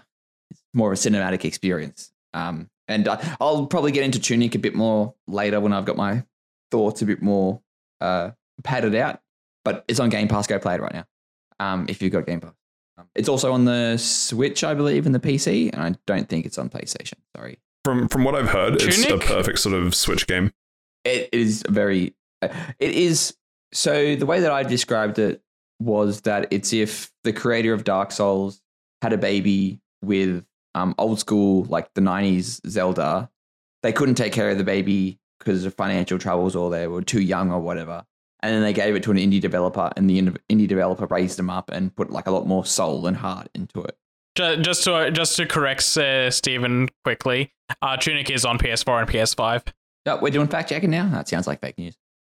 Uh, Uh, was that for me the was right the now. baby raised with like vengeance in its heart to go find its birth parents, or the baby is raised in a way that it you can definitely tell it's doesn't belong to the parent that raised it, but the baby's attitude reflects the parent that raised it. It's a very weird analogy, I know. It's happy that it it was raised by that, that parent. Yeah, like it doesn't try to be something it's not. There are bits where it's the Dark Souls, it, and it's the bits where it's the Zelda, and then there's the indie soul that sort of surrounds and is that game. Like it's got a lot of soul, it's got a lot of heart. It's it knows what it's trying to do, and it does that, and that's it. Like it doesn't try to overreach, is what I really appreciate about it. But Hmm. I'll, I'll talk about that probably in two weeks. yeah. So yeah, I was just about to say. So if you want to hear more of Steve's thoughts on that, go listen to episode fifty six. 56 question mark um yeah whenever whenever we get around to recording that yeah it does some fun um not sure it's the sort of game that i will play immediately but it's the sort of game that sounds interesting enough that i will look at at some point Yeah, Tunic's one of Um, those games where I've seen it shown at a couple of game shows and it looks really good. I just haven't gone around to getting it myself just yet. Yeah It is definitely one of those games that um, you either love it or you hate it. Um, if you get frustrated in the first hour or two, put it down because it does not get better. Um, well, it, it, it's not that it doesn't get better; it's that it's just more of the same. It's like don't Right. take a bite of a four liter tub of chocolate ice cream, um, not like it because you're a degenerate that doesn't like chocolate, and then finish the whole ice cream box and be like, "Hey, this is actually chocolate ice cream." It's like it fucking says it on the box. What do you expect in the first spoonful? i think we've had more creative analogies out of the last four minutes of steve talking about tunic than at any point in our 54 episode history That's I'm here showbiz, for baby. I yeah. This man plays high on life one time. This is what happens when you play a game with soul. well, with high on life, like it's I'm not saying there's a lot of pickle jokes in it, um, but actually there's no pickle jokes, and it's actually quite depressing. uh, That was a Wait, tor- uh, anyway. Yeah, Seth, Move on, Seth move on. quick, quickly, yeah, yeah, Seth, quick, quickly lighten the mood. What was your What was your number four? Uh, my number four was um, Crisis Core Final Fantasy VII Reunion. Of course, it was. Gotta add another Square Enix game onto the list. But no, um, Crisis Core is something that I've always enjoyed, even back as a PSP game. Um, this uh, remake, remaster, whatever you want to call it, just massively improves that game. Um, I'll probably I'll talk about it a little bit more in depth at a later point because it's something I played over the break. Um, no, really enjoyed it. A lot of a lot of fun. Um, Zack is probably one of the best Final Fantasy characters um ever made, and just getting it, getting his story done is really good. isn't that the guy from um, the Sweet Life of Zack and Cody? Cody? No, no, that's Yozora from um uh, uh, Kingdom Hearts. I don't know who that is, man. he he is um he is a secret boss for Kingdom Hearts three. I haven't. Oh, sorry, but yeah, no, that's fine. Yeah, I, I rats have to got him set off about fucking Kingdom Hearts now. No, I'm Um, done. Oh, thank God. So, from what Uh, I've heard about Crisis Core, it, it apparently it still feels like a PSP game. yeah, no, it's it's just a PSP game, but made prettier, and the combat system's been vastly improved. Everything, everything in design, length of the game, um, uh, what you do in it, it's all just the PSP game, one to one. Actually, hang on. You know what? I'm gonna, if you'll let me to rant for a second. I know I've talked a lot on this podcast, and I fucking will continue to. Um, why the fuck did this come out on the Xbox, but uh, Final Fantasy VII remake and Final Fantasy XIV are being blocked? What, what are we doing here, fellas? What are we doing? I guess you could say there's a crisis. Oh, I have a running theory Man, that um I have a running theory that Final Fantasy VII is going to come to Xbox when um the entire trilogy is done. You know what? Good. I hope it comes to Game Pass Day One. Get fucked. It probably will Thanks at for- that point. Thanks for be- thanks for beta testing. At that Sorry, point, that's- I'm- at that I'm- I'm they probably joking. will. They'll probably take the payout from Microsoft to put it on Game Pass day one. I know it's copium, but I, I kind of feel like Steve gets the high ground on this, and I and I'm really scared to say that out loud. I love this. Well, like, but at the same time, it hasn't come out yet. Let's not uh, count our chickens before they hatch, or count our chocobos before they hatch, to use a Final Fantasy term. Well, just remember, if it's bad, they just need to make an anime They need to make a uh, Hmm. live service game that'll fail with NFTs. and blockchain technology. All right, settle down. We don't need any of that. Yeah. Um. As for Final Fantasy 14, fucked if I know. They they mention it every now and then. Uh, Phil Spencer's mentioned it as well. It's just one of those things where the game's on fire so much that they don't have time to make the Xbox version. All right, no, now we've set them off about Final Fantasy 14. No, that was all I needed to say about that. What do you mean on fire? What on fire from the number of people that just can't keep handing money to Square Enix fast enough? Yeah, that. Well, don't forget, and- don't forget, last year you couldn't buy that game for a bit. yeah, Yeah, it was on exactly. It was so fucking popular that they're like, nah, you're not buying it anymore. Crazy. That and the engine's just that old. And They're you know always what? putting In out true fires. homage to Final Fantasy 14, we're interrupting Seth talking about literally anything. there we go. And the It's good to universe be has back. healed itself. okay, Seth, you can speak now. Uh, moving on to my number five. I mentioned it before, but it's Bayonetta free. Um, I, I Ah, get why. I get why people are disappointed in this game, but um, no, I just But not really you. yeah, but not me. I enjoyed it. Um, the combat's You'll, the, you'll, you'll take your tube of paste and you'll eat it yourself in the corner like a uh, big boy. glue, my favorite.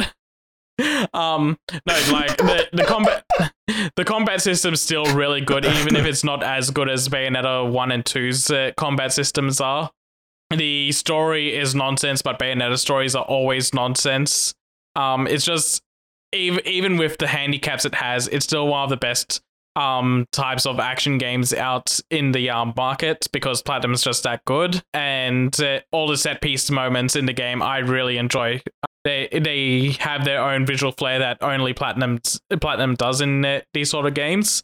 And I know a lot of people don't like that that, but it's something that I really enjoy about these games. So I yeah, I just really like Bayonetta 3. Nice. Uh, I know that we talked about Bayonetta 3 in an episode, but I do not remember when. It wasn't all that long ago Recently-ish, I think. Yeah. yeah, it'd be pretty semi-frequent. Maybe not frequent's the right word, but not that long ago. I know I mentioned it for the first time in the guest episode, and then I think I talked about it a little bit more the episode after. Hmm.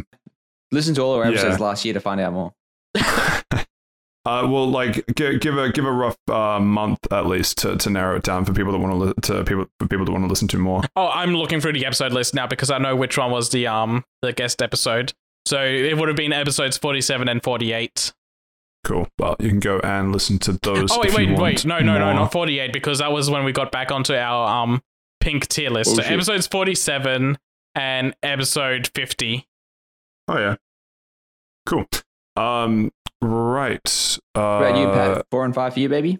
Yeah, round mine out. Number four is Pokemon, uh, Pokemon Violet. I'm not going to rehash a bunch of what's already been said because you guys have said a good chunk of it uh, already. and we have the spoiler we- cast. Exactly, and we have Number the spoiler four. cast. Interesting. Really think you know someone? what you thought it would be higher or lower? Higher. Really higher than Tiny Tina? Dreaming. Well, I, just from I thought the DLC thing with Tiny Tina might have um Yeah, no, I would have thought the same actually. yeah that would rock the boat too much. That it's like oh shit, it's Jane. You know what? Fuck this game. hey, well, you know what? At least Tiny Tina had voice acting. There, I said it. You know what? I hated him because he was right. it. He hit us where it hurt the Pe- pe- most. pe- People have been crucified for less. A lot less. um, yeah, he knew uh, exactly d- where to strike to do the most damage. Critical hit. Funnily enough, critical hit uh, as as uh, rolled by a dice roll in Tiny Tina's Wonderlands. Boom, double reference. Get fucked. Um, yeah, uh, we we covered this whole thing in, in FTL Checkpoint, which was only two episodes ago. Um, uh, and it's the only one with a different thumbnail in the Spotify list, so it should be easy to find. Uh, Oh, guess which one on the thumbnail is my trainer's image? I'm not going to tell you. Um, and number five. I will. It's the uh, default trainer. Come on, man. Listen, you dealt critical damage. I needed to get a win somehow. I don't think that was the win you thought it was, Big Fella. It wasn't, but it Oh, still no, felt it good. was, it, it was the loss I thought it was. Don't worry. um, and uh, number five, any guesses? I actually don't know. Uh, I Need reckon you're going to say Cult of the Lamb. I'm going to guess Need for Speed Unbound. Double interesting. Hmm.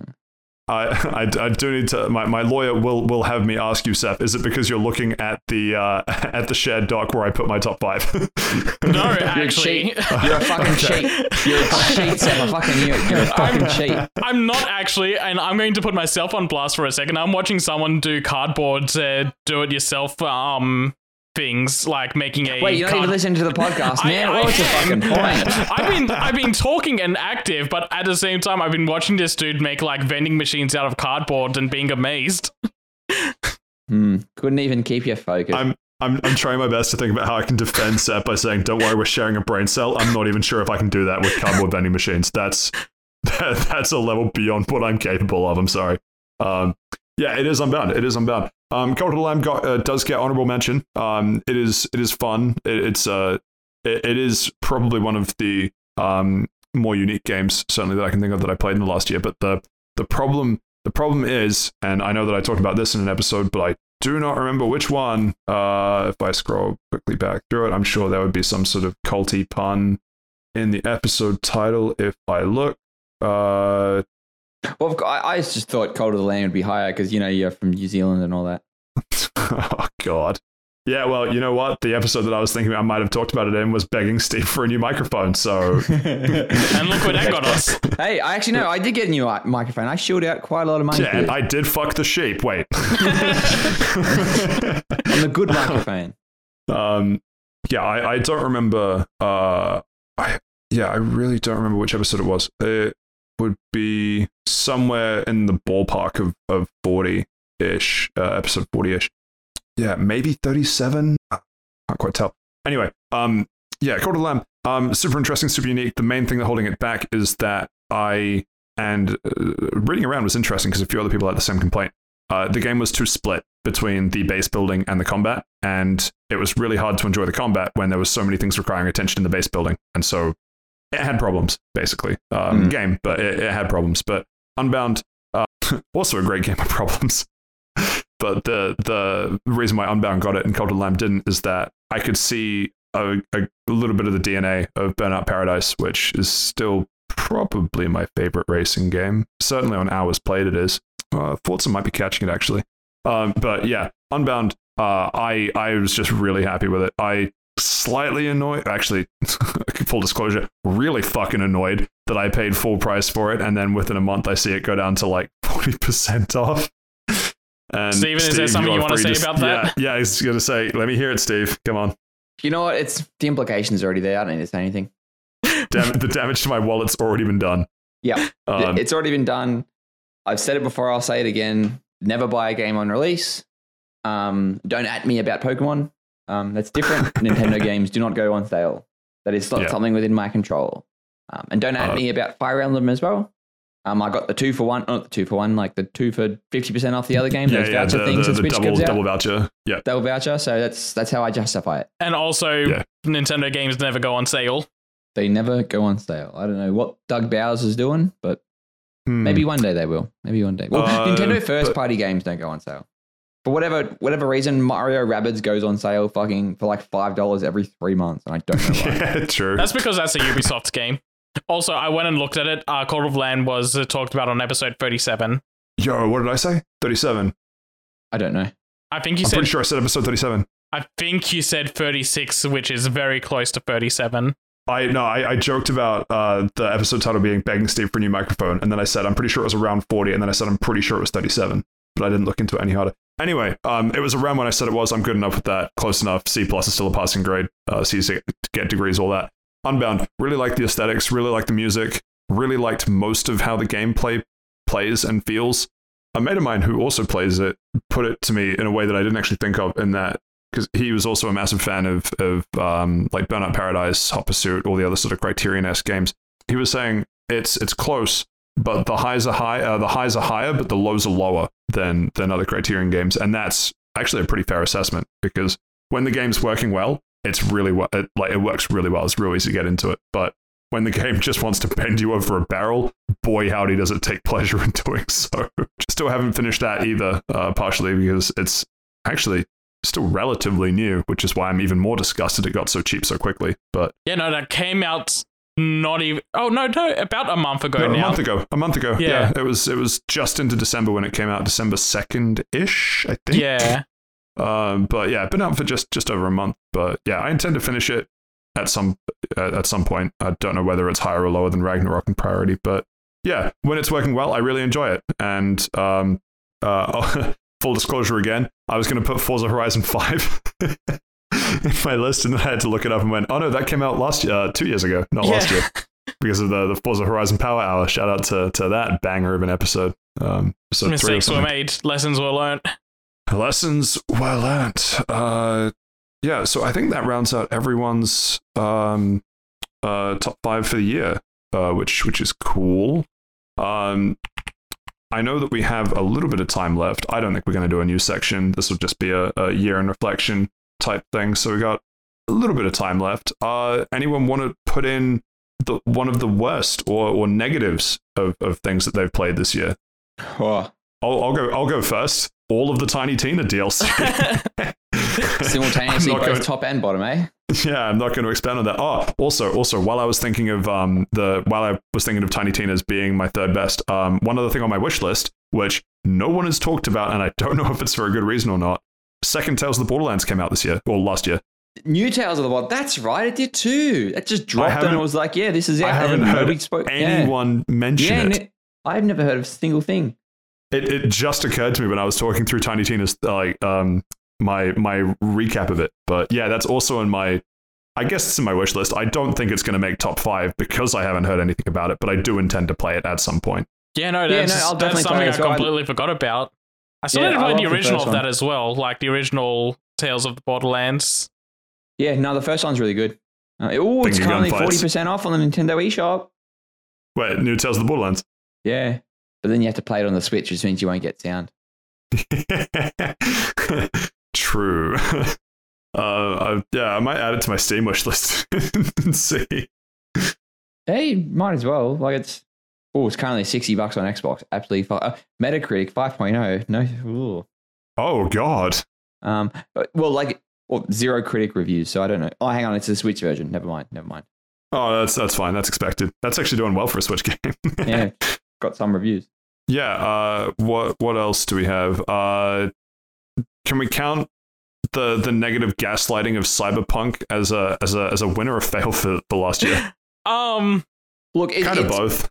It's a it's a net positive because they did so many fixes to the game, and realistically, this anime thing was already always going to come out.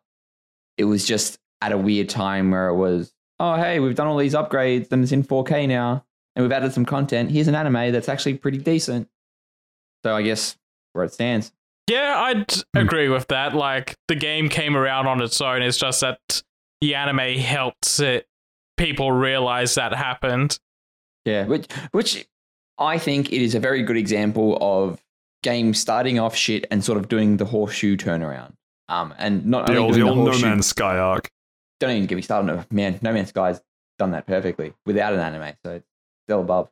Oh man, what No Man's Sky's done is fucking impressive. Yeah, They no, more I, content for free. I'm I'm so glad that they get maybe not the recognition per se, but the fact that they get nominated for video game awards and, and stuff just Still, after still how much of a later. pit they were in, climbing themselves out like they have done is amazing. And that's actually another thing for the wish list. Go back and revisit No Man's Sky. Not technically because it came out last year, but just I just I need to. Well, they've done, they've done like what two or three expansions. So I I played it midway that, through 2020, and they've had like three or four more expansions since. Yeah, Um, they they much changed how it they um they're, they're they're adding shit faster than Capcom's adding free content to an expansion pack. So uh, Mm. Yeah, Maybe Capcom definitely. and uh, Hello Game should make a game together. Monster Hunter Sky. But then, but then, No Man's uh, due, Hunter. due to financial difficulties and uh, cost of living increases, they have to give it to an indie dev to uh, to raise. nice. You'll get a lot of soul, but no more free content. Uh, maybe. Uh, yeah, uh, other other fails. Uh, mobile gaming in general. Gacha gaming in every, general. every live service game that Square Enix released. That's true. Uh, more like Babylon's fail. Am I right, fellas? We, we made that joke when it came out. Yeah, and I'm making it again. there we go. He's right, you Um, know. this this isn't exactly a fail, but this was a minor disappointment to me. Um, I got Rollerdrome when it came out. Um, I don't think I've Oh, talked that's about on content, but that was did not um that was a game that I was really looking forward to, and it was good, but by the end of that game, I was worn out of it because it expected too much of you by the end of it. Like it really wanted you to master everything that it offers, and I don't think that it go for me personally going that deep into it wasn't as rewarding as it, they might have expected. That's a shame. What do you mean by him? It, Was it a- just like a weird game to play? It's it feels like a lot of things are working against uh, against you in that game. Like a lot of the enemy designs aren't intuitive or very annoying to deal with. Like there's enemies where if you sh- if you shoot them once then they're going to teleport away.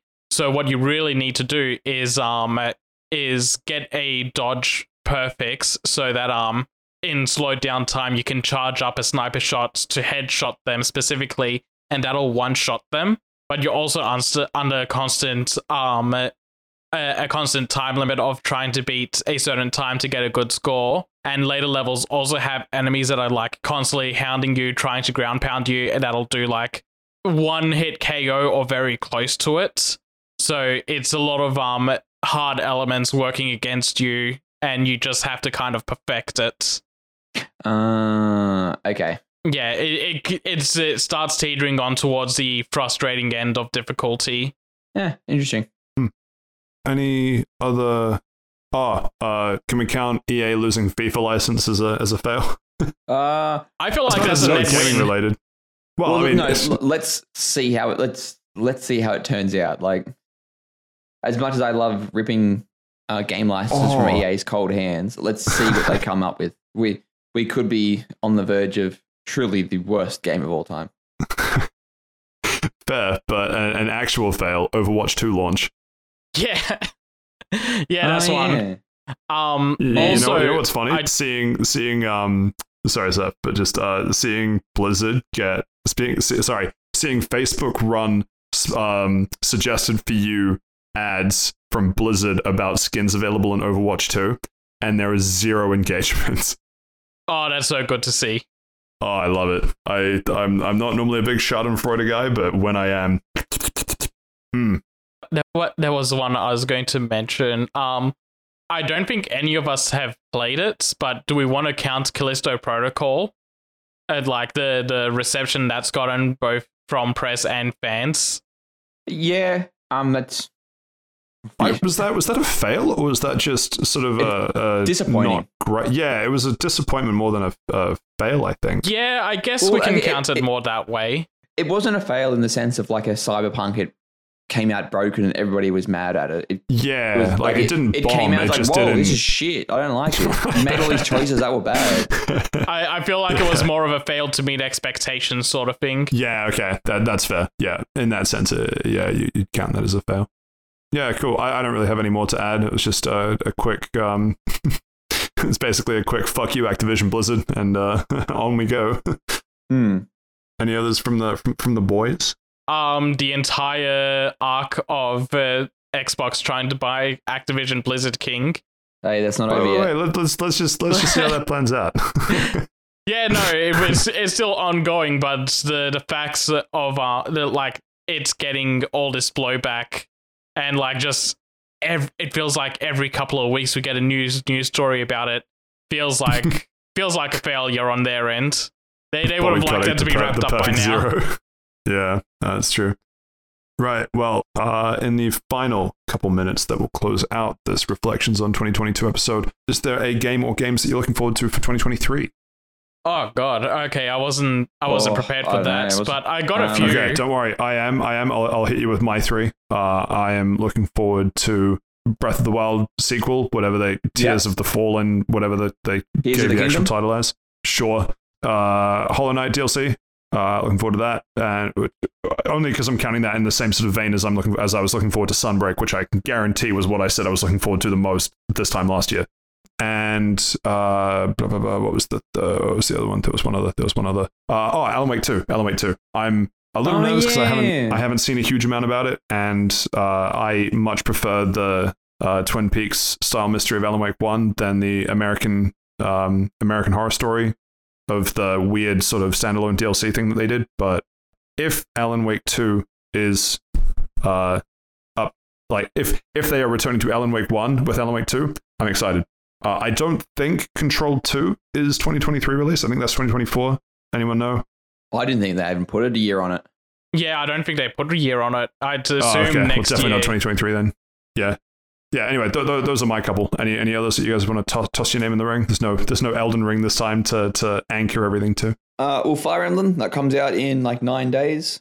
Uh, very Oh, yeah. excited for that. That should be really good from everything that I've seen so far. Um, but those games are always really good anyway. Um, as- as much as I uh, don't want to get too political with this statement, uh, I am. I do have an eye on Hogwarts Legacy. I am. I it's no secret that I love the Harry Potter world, and despite the fact that J.K. Rowling literally just needs to fucking step away from Twitter and stop Don't being. worry, Elon Musk is doing his best to make sure J.K. Rowling can never tweet on Twitter again. doing my best. That no, none of us can tweet on Twitter. Yeah, again. exactly. I knew that was the Everything joke you were going towards. If, Yeah, if, if JK can't have Twitter, no one can. Um, us billionaires got to stick together. Uh, God, but I'm very. that's so true. God damn it. Shout out to Jim Ryan going, oh yeah, there's, there's Hogwarts Legacy is an important release for PlayStation 5 because he is also British. British moment. Um, you, you got a license for that. Uh, but no, I am. I am looking forward to that game. I love the Harry Potter world. It's sort of one of those games that I that I'm thinking, oh, of course, I can be my own witch or wizard and play through it. But at the same time, I don't know how it's going to go. Is it going to be like a generic sort of weird third third person shooter that's like a magic caster? I don't know. Time will tell. Yeah, Comes no, I, next um, week. Hogwarts Legacy is uh, it's, it's a good one to raise. I'm it's not my sort of game, but then again, neither was Elden Ring. So if it somehow does a mini Elden Ring and everyone goes, actually, this game is really good, then yeah, chances are I'll pick it up and play it as well.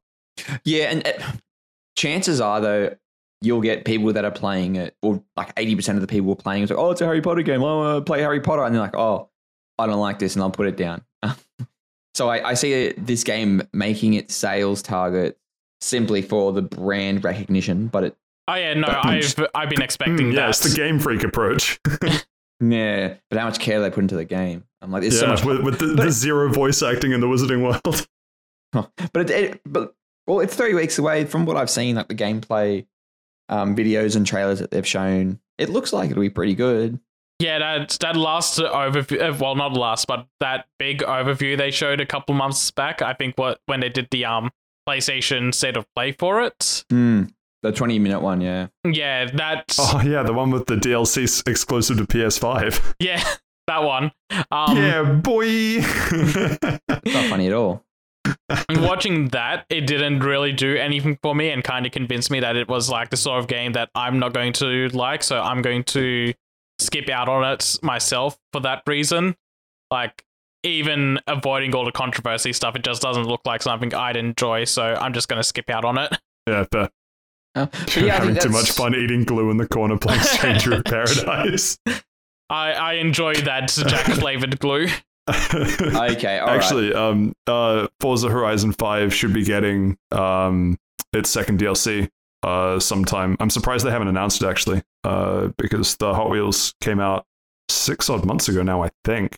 But that that's due to come out surely sometime soonish. Also, before anybody else says it, uh, don't forget we are pretty much six months away from Among Us VR. Oh, but, enough, sorry, I no, uh, s- similar games, I guess. But what, what, Yeah, what were you game. saying? Uh, Starfield, Oh yeah, Fall, Fallout, or in space. this has been a big push that the Microsoft Bethesda acquisition has been pushing. Um, remember, it was supposed to come out last year, and then two weeks beforehand, they're like, "Nah, it's not coming out."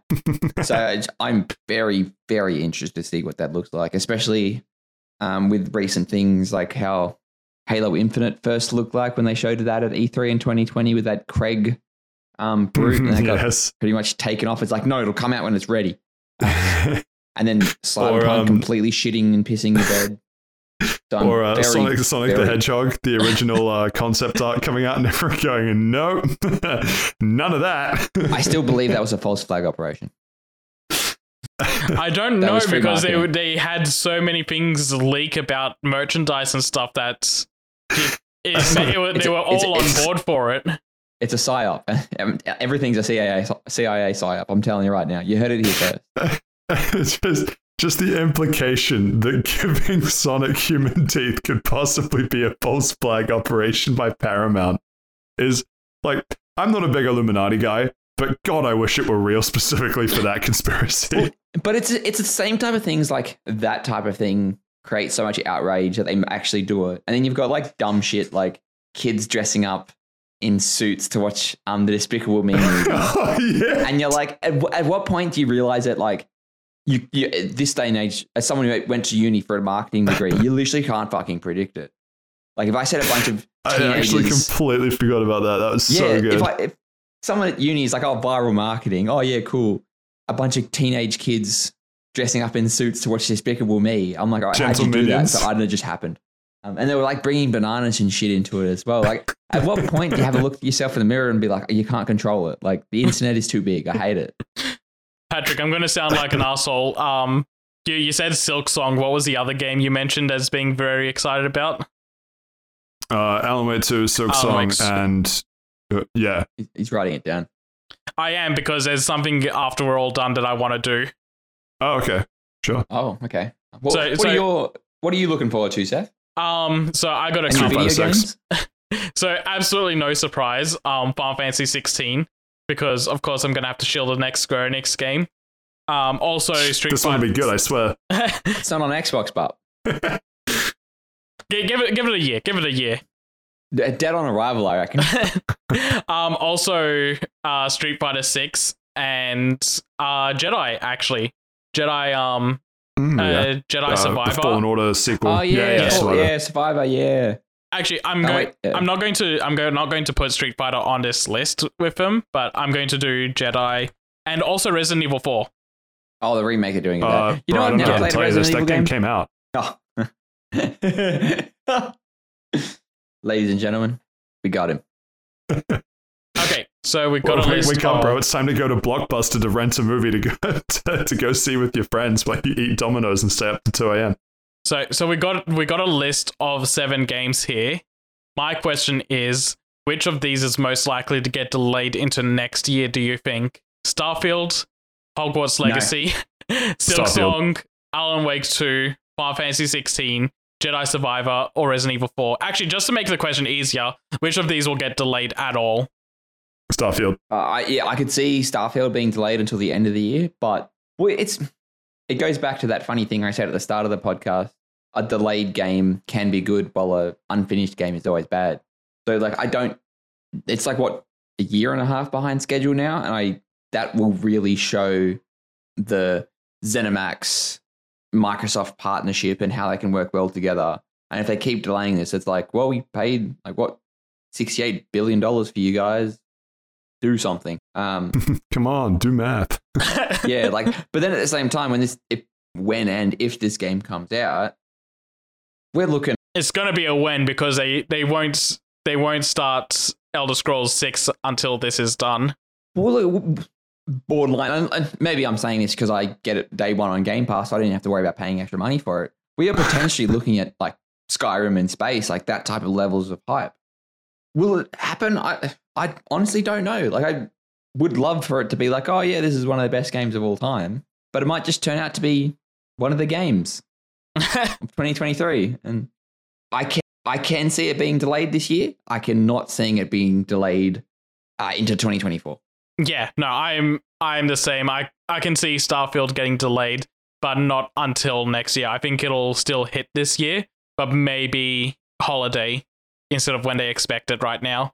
if final fantasy was being developed by a western studio i would probably say that that could be delayed um, but because it's by a japanese studio there is no fucking way No, Square Enix delays their games pretty frequently. I'm I'd be I'd say 16 is probably getting delayed, but at the same time, I feel like this game's been internally in development without them showing it for so long. It's, uh, is actually in a safe space, especially because they last year they promised um to show information. Uh, so I think it was 2021 actually. They promised to show information that year, and then they missed it, and all the information started coming out last year. So I think Uh, okay. I think it's already internally been delayed once, and now they're confident in their target.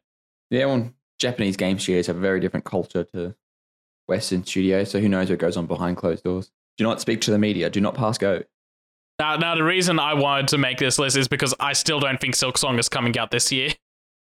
Isn't it supposed to be coming out in like March? We don't know. All we know is that it, it was shown on that Xbox event, and uh, Microsoft said everything that's been shown at this event is going to come out in the next 12 months. Yeah, they did that. Yeah, but never believe his lies. God, when Cool. was that Well- event? That was May? Yeah, that was it. Yeah, yeah. The no, E3 no thing they way. did. No, no, it was much later than that. Maybe it was June. It, was like their E3 thing they did. Yeah. So Silk Song, to keep their promise with Xbox, has to come out around June. By June, I mean. Hmm. Still need to play the first one or Hollow Knight or whatever. I don't know how it works. Hollow Knight is a very good game. Yeah, on the list. Just like everything else. You guys remember, this that isn't a list where like episode. This isn't a list episode. Steve, I need to hear you say it. This is not a list episode? Do you guys ever have go. that dream when like you get your legs cut off so you can't work? So yeah, just have to play video games all the time. The fuck? That, that sounds very you specific. Oh, I just want to play video games. I say that, but yeah, like it, yeah, it is what it is. Start up a start up a Twitch career. I don't think I could actually. There's something about like having to do something versus Doing Like, I could play video games. leisure. I, I, I, I feel that. I feel that. And uh, in in light of that, uh, Seth, anytime you want to put the gun away from my family would be would be great. Just It's still not comfortable yet. okay, okay, fair enough. Fair, I, I I could still try and flee the country. Fair enough. Um, but yeah, I, I think I think that about wraps things up. Uh, going going slightly over the, the two hour mark. But any any final remarks? Otherwise, otherwise I'll close this out. Uh, last year was actually a really good year overall for games. Like, I like going into it, I wasn't expecting too much, but coming out of it, it was very solid. Um, I think 2017 is still one of the best in recent memory. That that year was very strong, but yeah, no, last year was pretty good. all years are good. Though. As long as video games keep coming up, we keep winning. we keep eating good. Right. Well, yeah, that takes us to the end of uh, this sort of year in review, uh, episode 54. We'll be back to our regularly scheduled format slash the episode that we were going to do now next week. But until then, uh, if you've liked what you've heard, uh, feel free to give us a, a like or, or review if you can on, on the podcast player of your choice. Uh, we're on Twitter, Fast Travel Lounge, minus one of the L's, Facebook, Fast Travel Lounge, or mailbag, Fast Travel Lounge at gmail.com. Thank you for listening to episode 54. Uh, we'll catch you again ne- next time. Uh, goodbye. Uh, happy birthday, 2023. Can't believe you're only 23 years old. Doesn't look a day over 20.